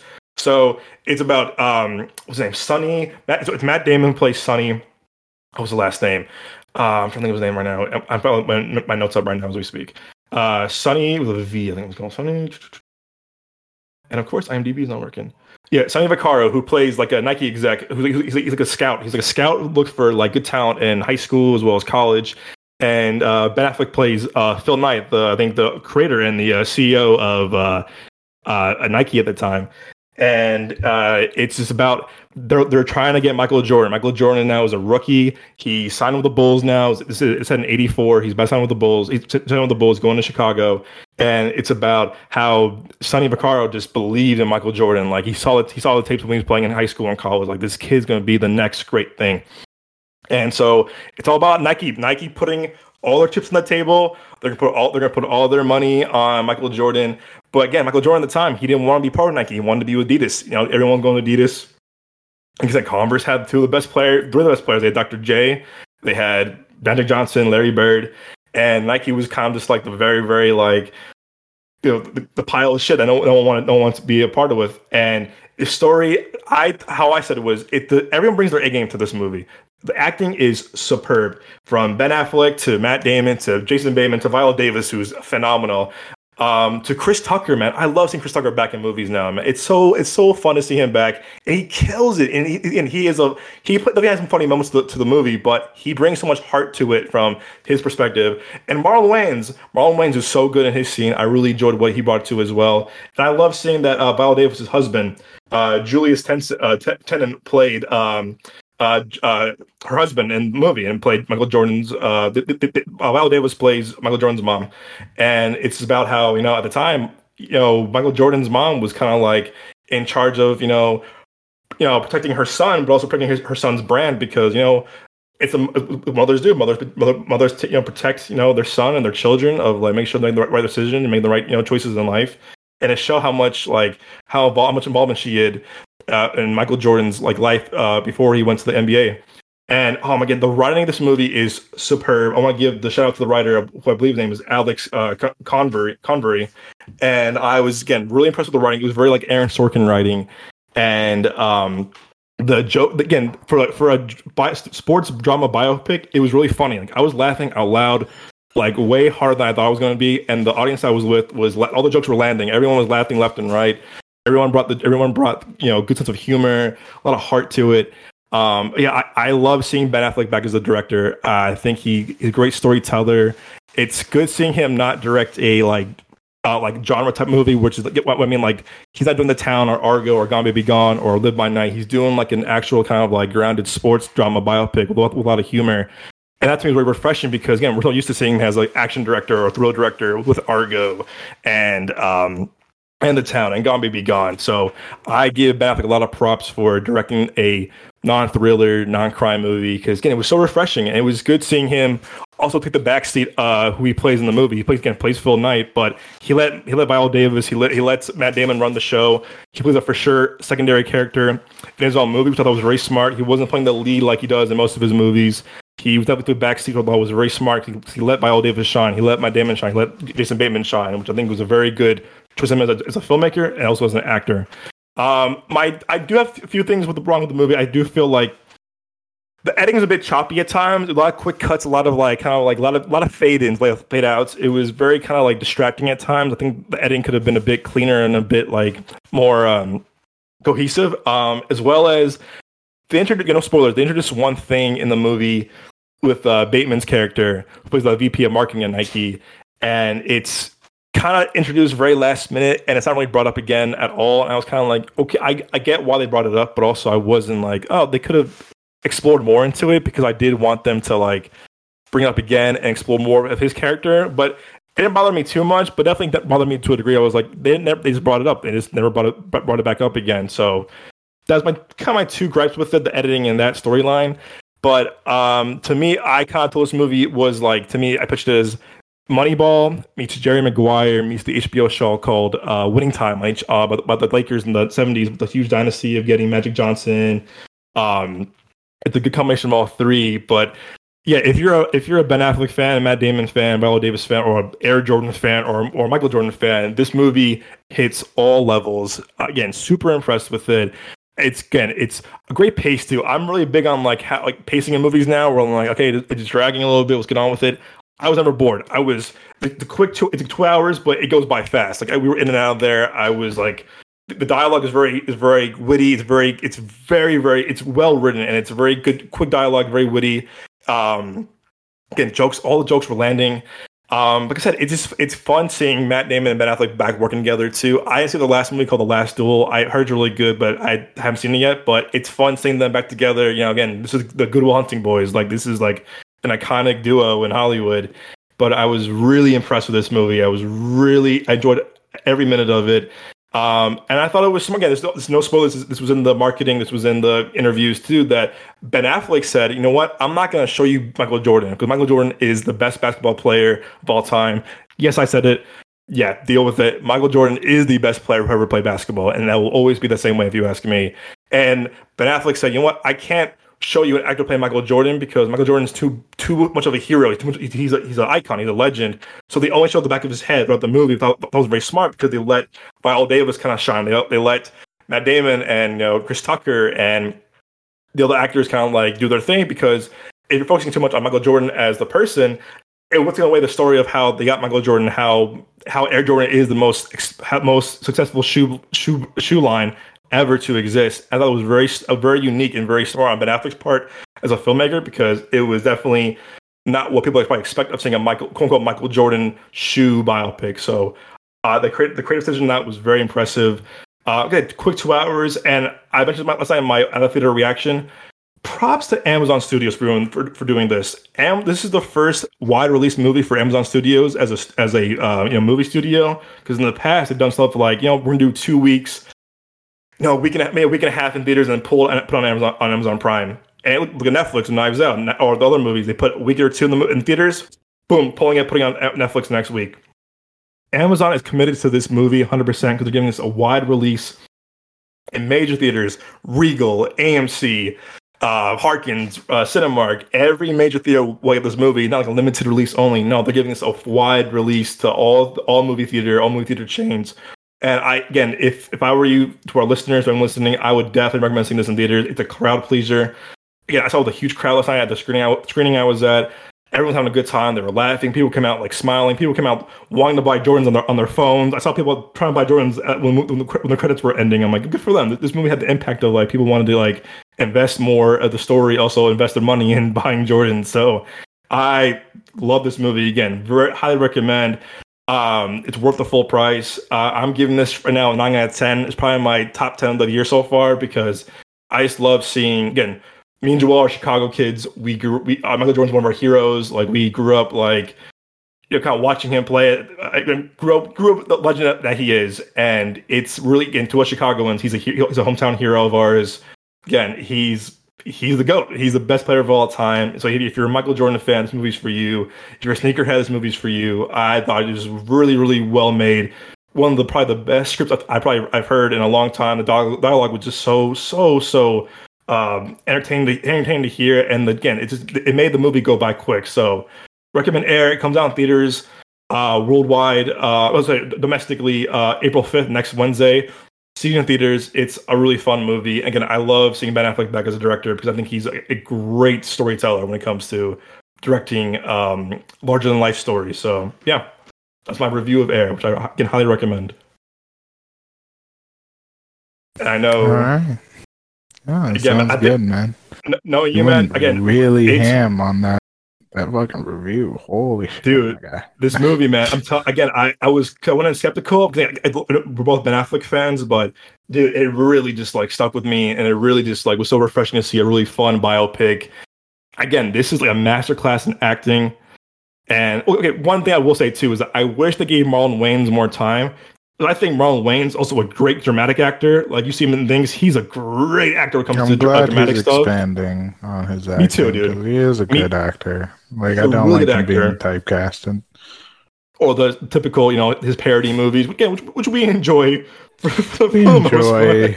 Yeah, for the most but, he, but he's yeah. but he's more than that as an actor. He's more than that as an oh, actor. Oh, yeah. And I wish he, I yeah. wish they gave him more time. I wish they gave him more time in this movie because I think he could have brought a little bit more to the table with his with, with the his story. But it was fun seeing him. And again, his scene that he's in, he kills it, man. The, his dialogue is very, very, very on point. And again, I really did enjoy uh, everyone involved. Again, it's a masterclass of acting. It's everyone brings their A game. Like I said, Chris Tucker stole the show for me because it was fun seeing him back in the movies, man.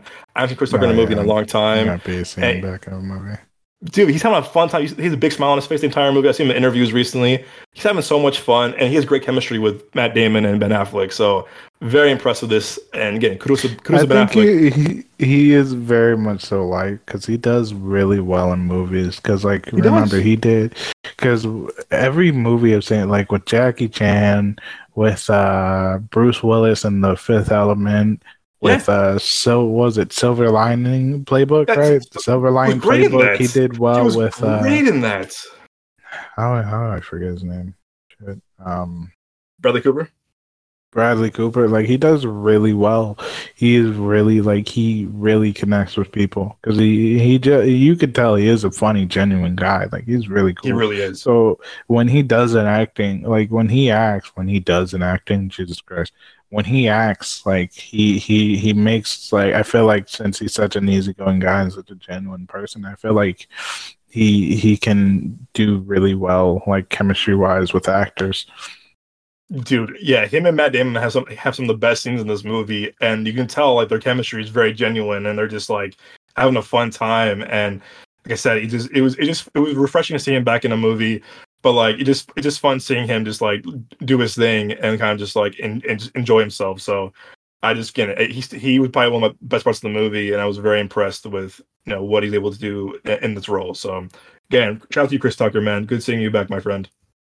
Yes, good seeing you back. I'm happy we grew up with you, so you know we love you and everything you've done. Um, what was I gonna say? I a- oh, Go I ahead. watched a knock on the cabin. All right, my friend. I've been waiting for you to hear this, hear this review. All right, floor is yours, my friend. I fucking loved it. I fucking loved it. It was so good.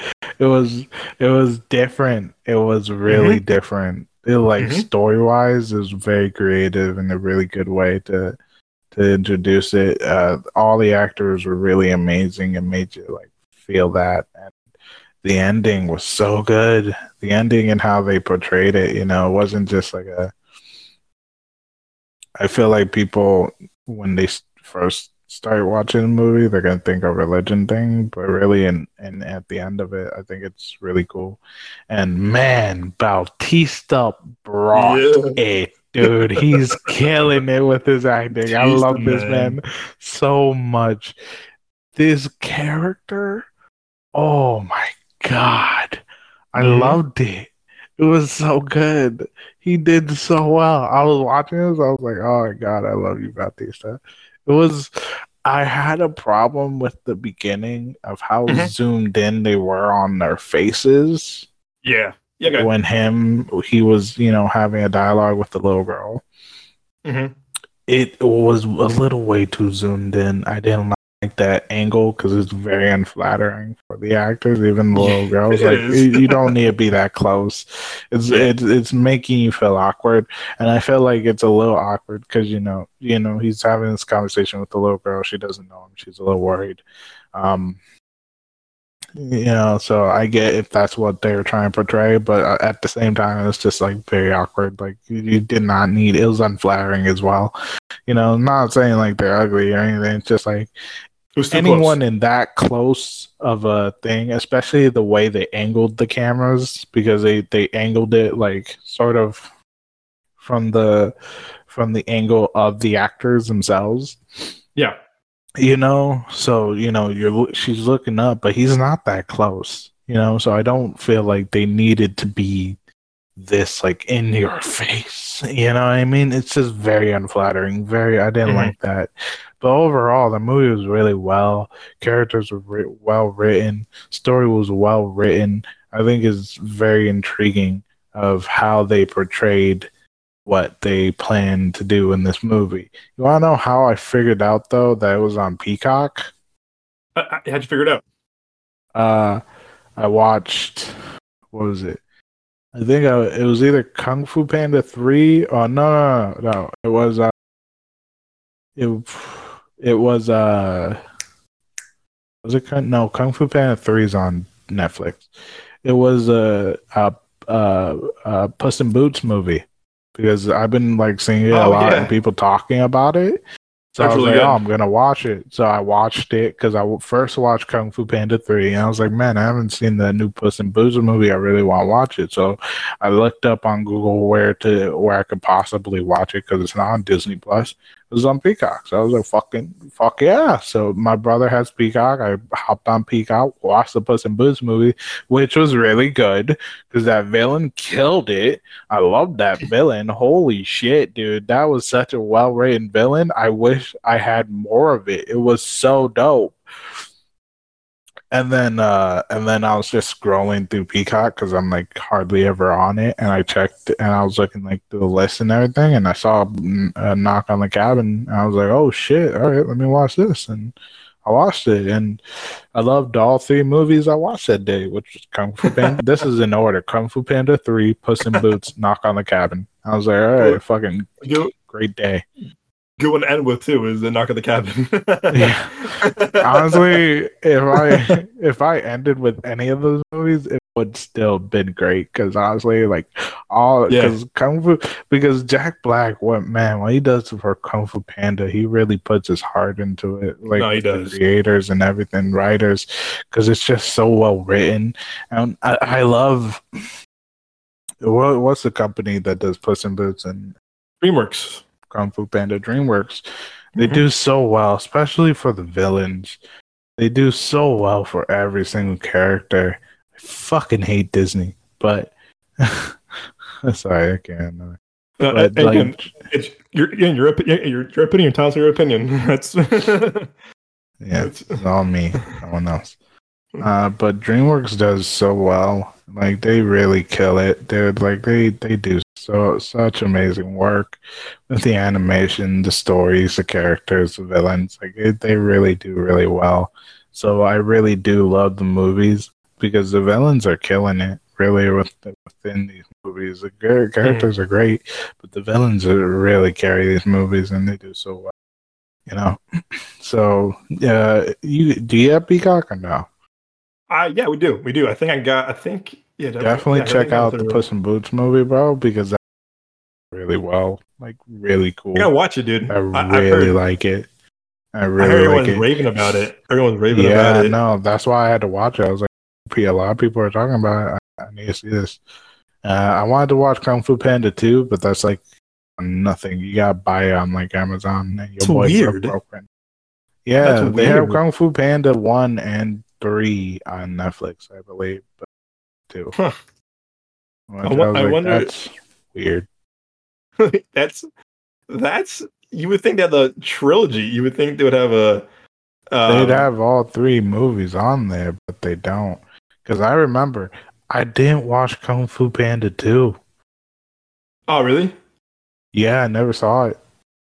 I think uh, that's what we paid for. when We saw The Hangover 2 back in the day. We we bought tickets for a Kung Fu Panda. We 2. bought We saw- tickets mo- for Kung Fu saw Panda. Yeah, I remember. I was like, they both have two in it. Let's do that. we do it. We're like, yeah, might, might as well. And th- they're not gonna. yeah. They're not gonna do anything. Yeah, I, I've, I've, I like I, one to me. The one to me, the animation that is is outstanding. It's it's, it's gorgeous to Yeah, look at. Jack Black is always such a great character. Who person? I thoroughly dude. love Jack Black. fucking love Jack Black, So dude. great. Yeah. Uh, yeah, man. Well, yeah, well, glad you like Knock at the Cabin. It's yeah, it's honestly one. I think what's one of M Night's better movies in the past couple of years, where he he was doing something different. It, yes, it was typical. It was definitely like you know, definitely like his M Night isms for sure. But I feel like he focused more on character as well as like just like the idea of like the apocalypse and what that might do to people. And I was very impressed with how he's able to again again like I said, Bautista brings Bautista to me gets better and better with all his movies he's in. I really do believe that. I, I like that big directors like M Night, like Denis Villeneuve, are really giving him, or Sam Mendes giving him a shot to like act. Again, notice the other wrestling actors. I'm not saying that whatsoever, but you can tell that Bautista's really trying to like explore his range and trying to like do different roles. He's doing, he's not playing the buff, muscly guy every time. Like you can tell, like he's trying to bring something more. Like he's trying to bring emotion to his characters. Like later on, twenty forty nine, when he, in the movie where he's trying to like, you know, him and Ryan Gosling had a huge uh, confrontation. He's just trying to be. He's bringing a lot of human elements to his character. I think is very impressive as him as a performer. But again, M Night casting him I as was, I was gonna say a lead. name, but I was like, I, if he ever listens to this, I, I wouldn't want to meet him. so I was gonna be like, yeah, and then I was gonna say a name, but I was like, I shouldn't. Because I was like, it, it- I would say it's a joke, but at the same time, it's a little true. But, uh, next, next next time, next time. But uh, next time. next time. But yeah, I, I was yeah, I'm glad you liked it because it was def. It's just it was very. Oh yeah. It was definitely. Bautista, I I heard good things about Knock on the Cabin, but I didn't. I didn't feel like a lot of people honestly watched it, No, it I came out. No one saw. No one really saw it, dude. It which is a shame because Bautista has such.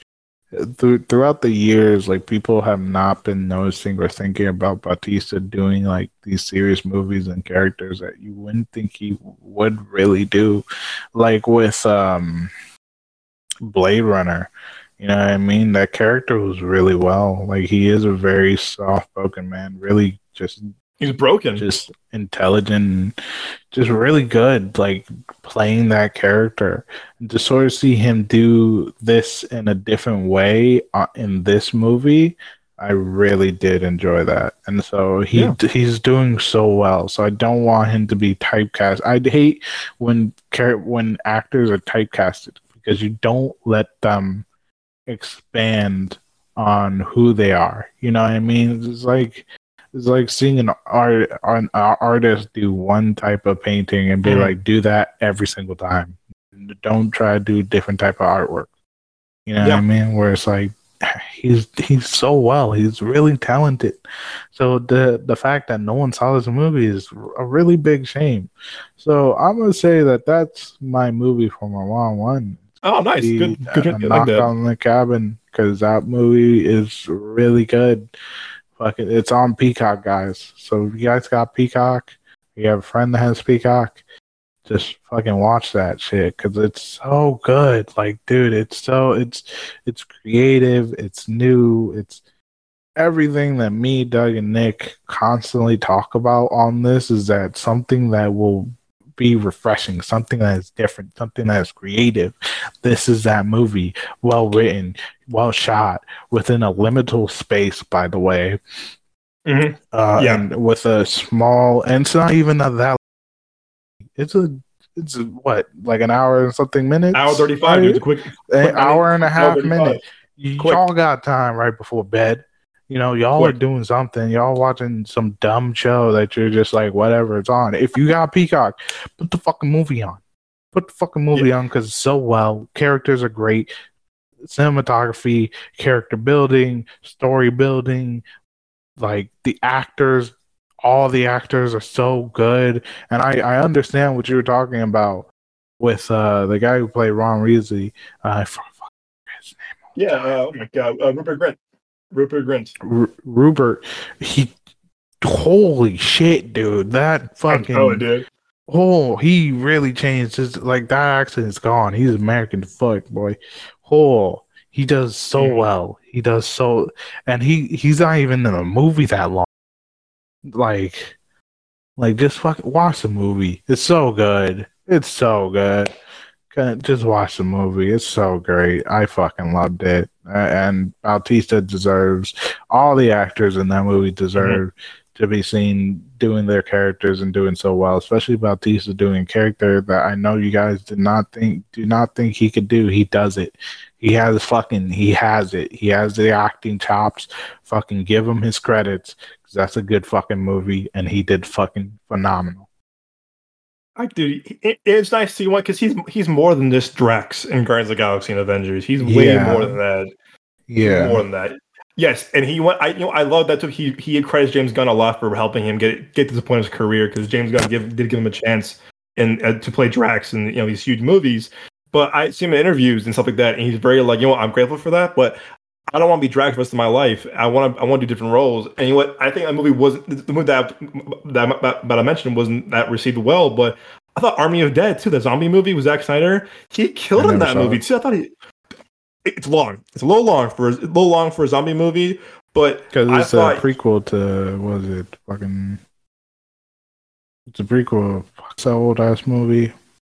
Oh no, it's it, it's it's it's it's it's a same title but not prequel. It's funny. I, th- I, thought it was too. It's not it's because I keep hearing people talk about it. They made they made a prequel for Army of the Dead last year called Army of Thieves. I still haven't seen that. But oh, now, uh, okay, there we go.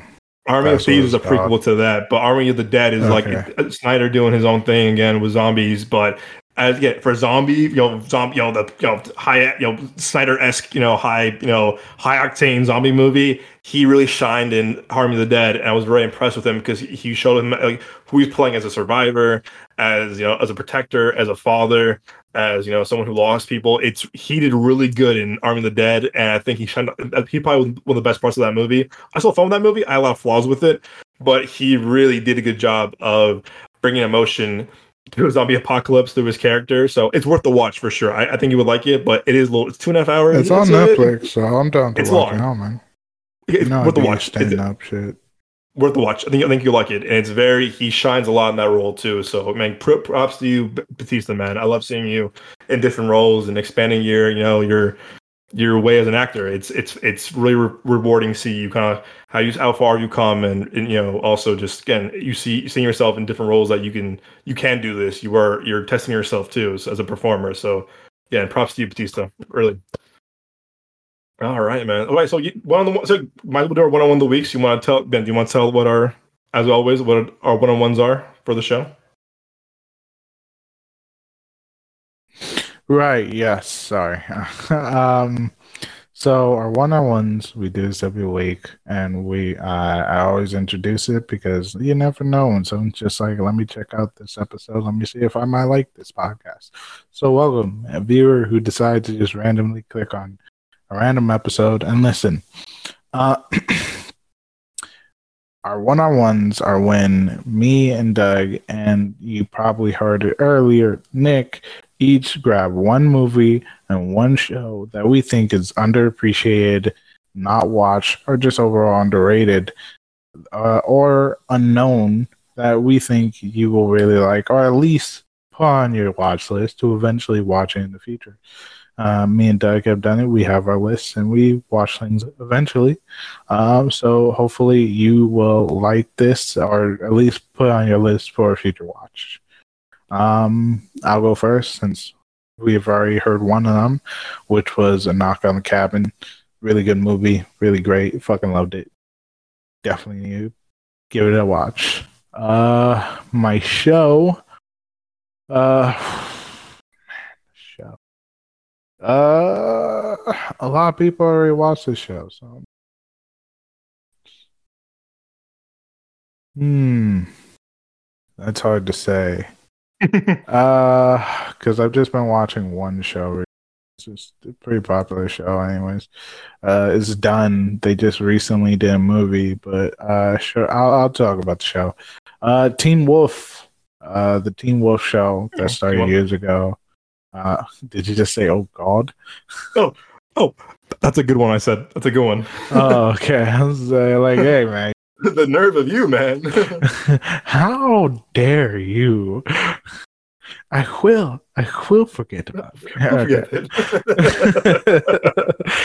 uh, it's a it, basically it's a teenager who gets turned into a wolf, and the crazy shit that happens to his life, friends, family, and town uh, following the supernatural. You guys have probably heard about. I don't know if you've seen it, but it's a really good show. Started rewatching it again. They have a movie out. I probably won't watch that, but no offense to the show, but I, I feel like you know why I remember how it ending towards. I I watched watched the season. I watched the second to last season, so I feel like the last season will probably be a good ending for me. But it's a really good show, really great actors. You know, Tyler Posey. You got uh, what's her name? Ah, fucking shit, Emily Reed or something like that. Uh, and yeah. uh, Dylan O'Brien, like a lot of actors, uh, quite a few of the big, you know, actors are decently well known. Came from the show. They do a lot of great work. Uh, the guy who plays Derek is uh, Superman and Superman and Lois show. Uh, so you know, a lot of good acting. Uh, you're gonna think it's cheesy at times, and you know, sh- obviously shirtless dudes constantly because you know why not? There's no need for it, but they're there. Uh, But yeah, it's a good show overall. Good writing. Uh, I like the character building. Very interesting. And Dylan O'Brien's just hilarious as Stiles. Yeah, definitely give it a check out. Your time, Doug. Yeah, do I Teen Wolf. Um, let's see. Um, so I think this week I'm gonna have a theme into this week's episode that we about about air. Uh, so I'm gonna keep it Michael Jordan slash Ben Affleck theme for my my choices of the week.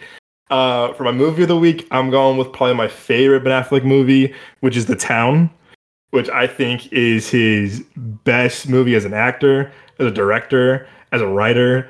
Uh, the Town to me, I remember seeing it. I was in eighth grade, and I said, "Oh my god!" It just it really just stuck with me because I was so amazed by like Ben Affleck as a filmmaker, as well as like just being so invested with these characters. So, The Town is about came out in 2010. It's about the group of bank robbers in um, in uh, uh, was it Char- Charleston, uh, Boston, Boston, I want to say, or Massachusetts, uh, town in Boston, whatever. And this town is known to have the highest bank robberies in all of America. Uh, constantly hit by, by bank robbers. And it's about these four guys who are like the the best what they do at bank robbing in Boston. Never got caught. They've been, they've been doing this for a year, and it's him, it's Ben Affleck, Jeremy Renner, uh, Blake Lively, Jon Hamm, and it's just about you know it, no matter what, no matter how much you how much you get into, how much money you get, it's not never never is enough. And the more the more robbers you do, the bigger the trace you have on your on yourself, and the more the feds are on you, the more the FBI is on you, the more the CIA is on you. It just never, no matter how much you can never get out uh, clean and it's such a phenomenal movie. I, I, can watch it all the time. I just love watching it every time I watch it. And there's a line that me and Joel always quote to each other all the time, like "Ooh, their TikTok or their, or text." And there's a scene that's so good. Way before TikTok. Way Yeah. before TikTok. And but wh- whenever we see it, we, we always share we always share it to each we always share it to each other, no matter where, wherever we see it on Twitter or wherever we see it. And it's it's such a, it, the writing's so good. It's so gritty. It's very dark. It's violent, but it has some of the best performances ever. And you know, for bank robbers, I won't spoil anything, but for bank robbers, you feel for these guys. You feel for even though even though they're terrible people, you're you're rooting for these guys. You're rooting for them to win, but you're also rooting for them to like, hey man, this is the last one. Get out, get out while you can. And it's just a great gritty drama.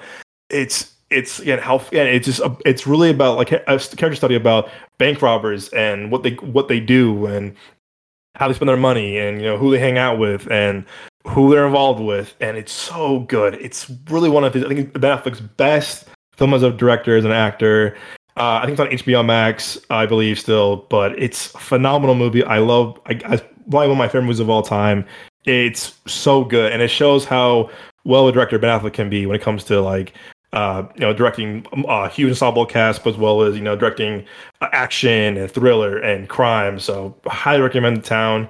And for my show this week, I'm gonna do something a little different. I'm gonna do a docu series actually, and that is called The Last Dance which is all about the dynasty of the Chicago Bulls with Michael Jordan, Scottie Pippen, Dennis Rodman, um, Phil Jackson as the coach, and it's kind of like a really it's a huge it's a ten I think it's a ten episode um docu series about the rise and the dynasty of the Bulls and how they were the best team ever, how Michael Jordan is the best player of all time, he's the goat when it comes to uh, basketball players.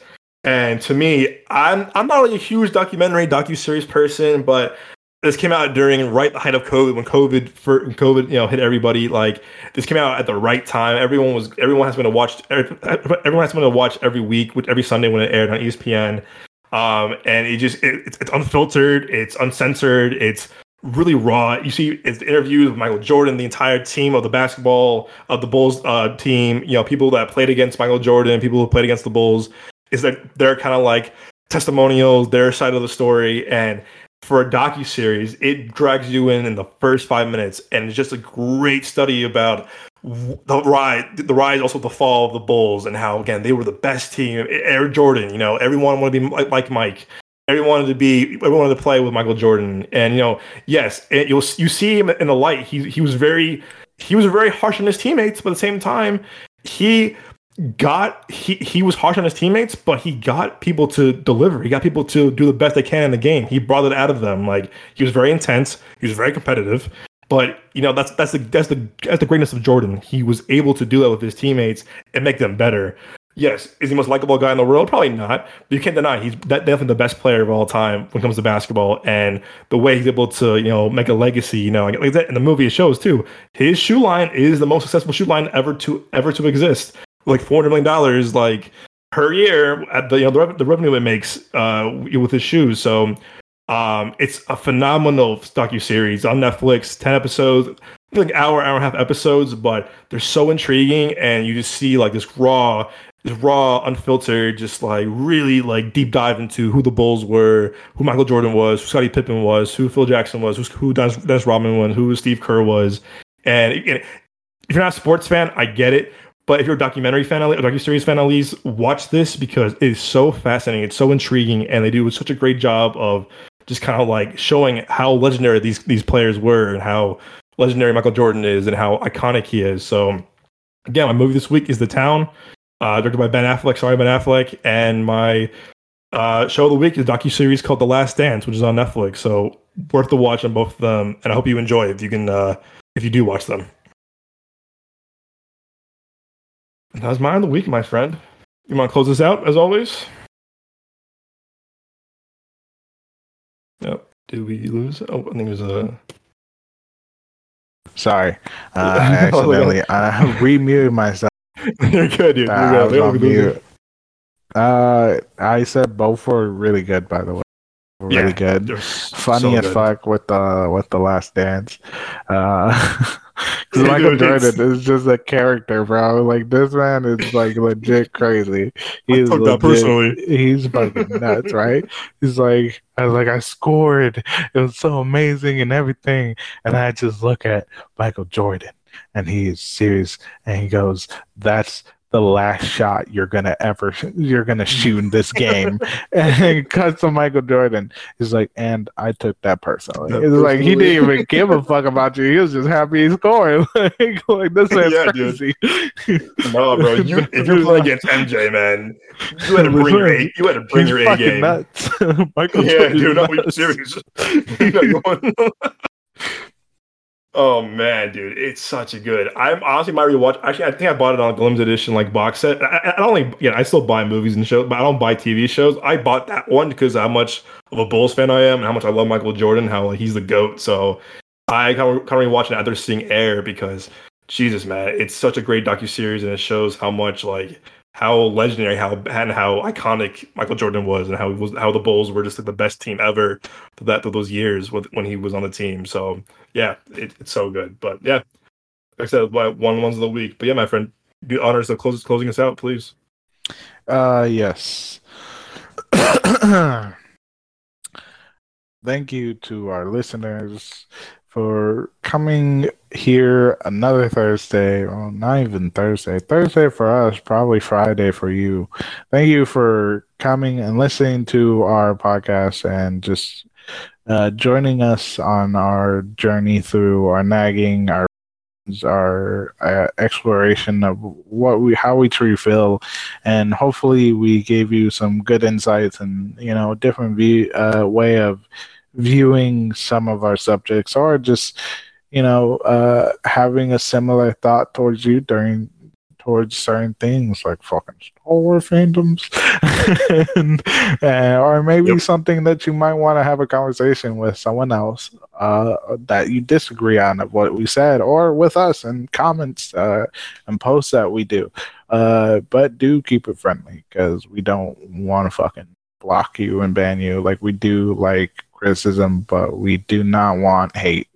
We don't No. agree with sending hate towards anyone, so we would not like to receive hate. We'll, we'll pull a Kathleen Kennedy on you and fire you. we'll fire you from our Instagram, man. we'll fire you. We'll figure out how to block We'll from figure out. Okay. If there's a will, there's a way. There's a will, there's a way. With this generation, we can cancel you because cancel culture is real. so, Mhm. so, so. Uh, anyways, with, enough with the joking. Uh, but seriously, no hate, please. We we just want to share our love for this. So, yeah. Uh, but anyways, thank you for coming, uh, and hopefully you join us again for next episode for our next podcast. And you do go ahead and share us. Uh, I'm pretty sure Doug has already uh, plugged himself. I think you know. Well, you know. We have an Instagram. I have an Instagram. Uh, it's all in our link tree on Instagram and shit like that. Uh, but yeah, thank you again for being here. We love you. We truly, truly do appreciate you for making this dream come true. It's not a big thing. It's not a huge thing, but it is a dream come true to be able to talk about things we love. Uh, so hopefully you do come again and uh, you share us with some people that would enjoy to join you and our other listeners. All right, have a good night, good day, great day at work. Stay positive. Love y'all. Bye.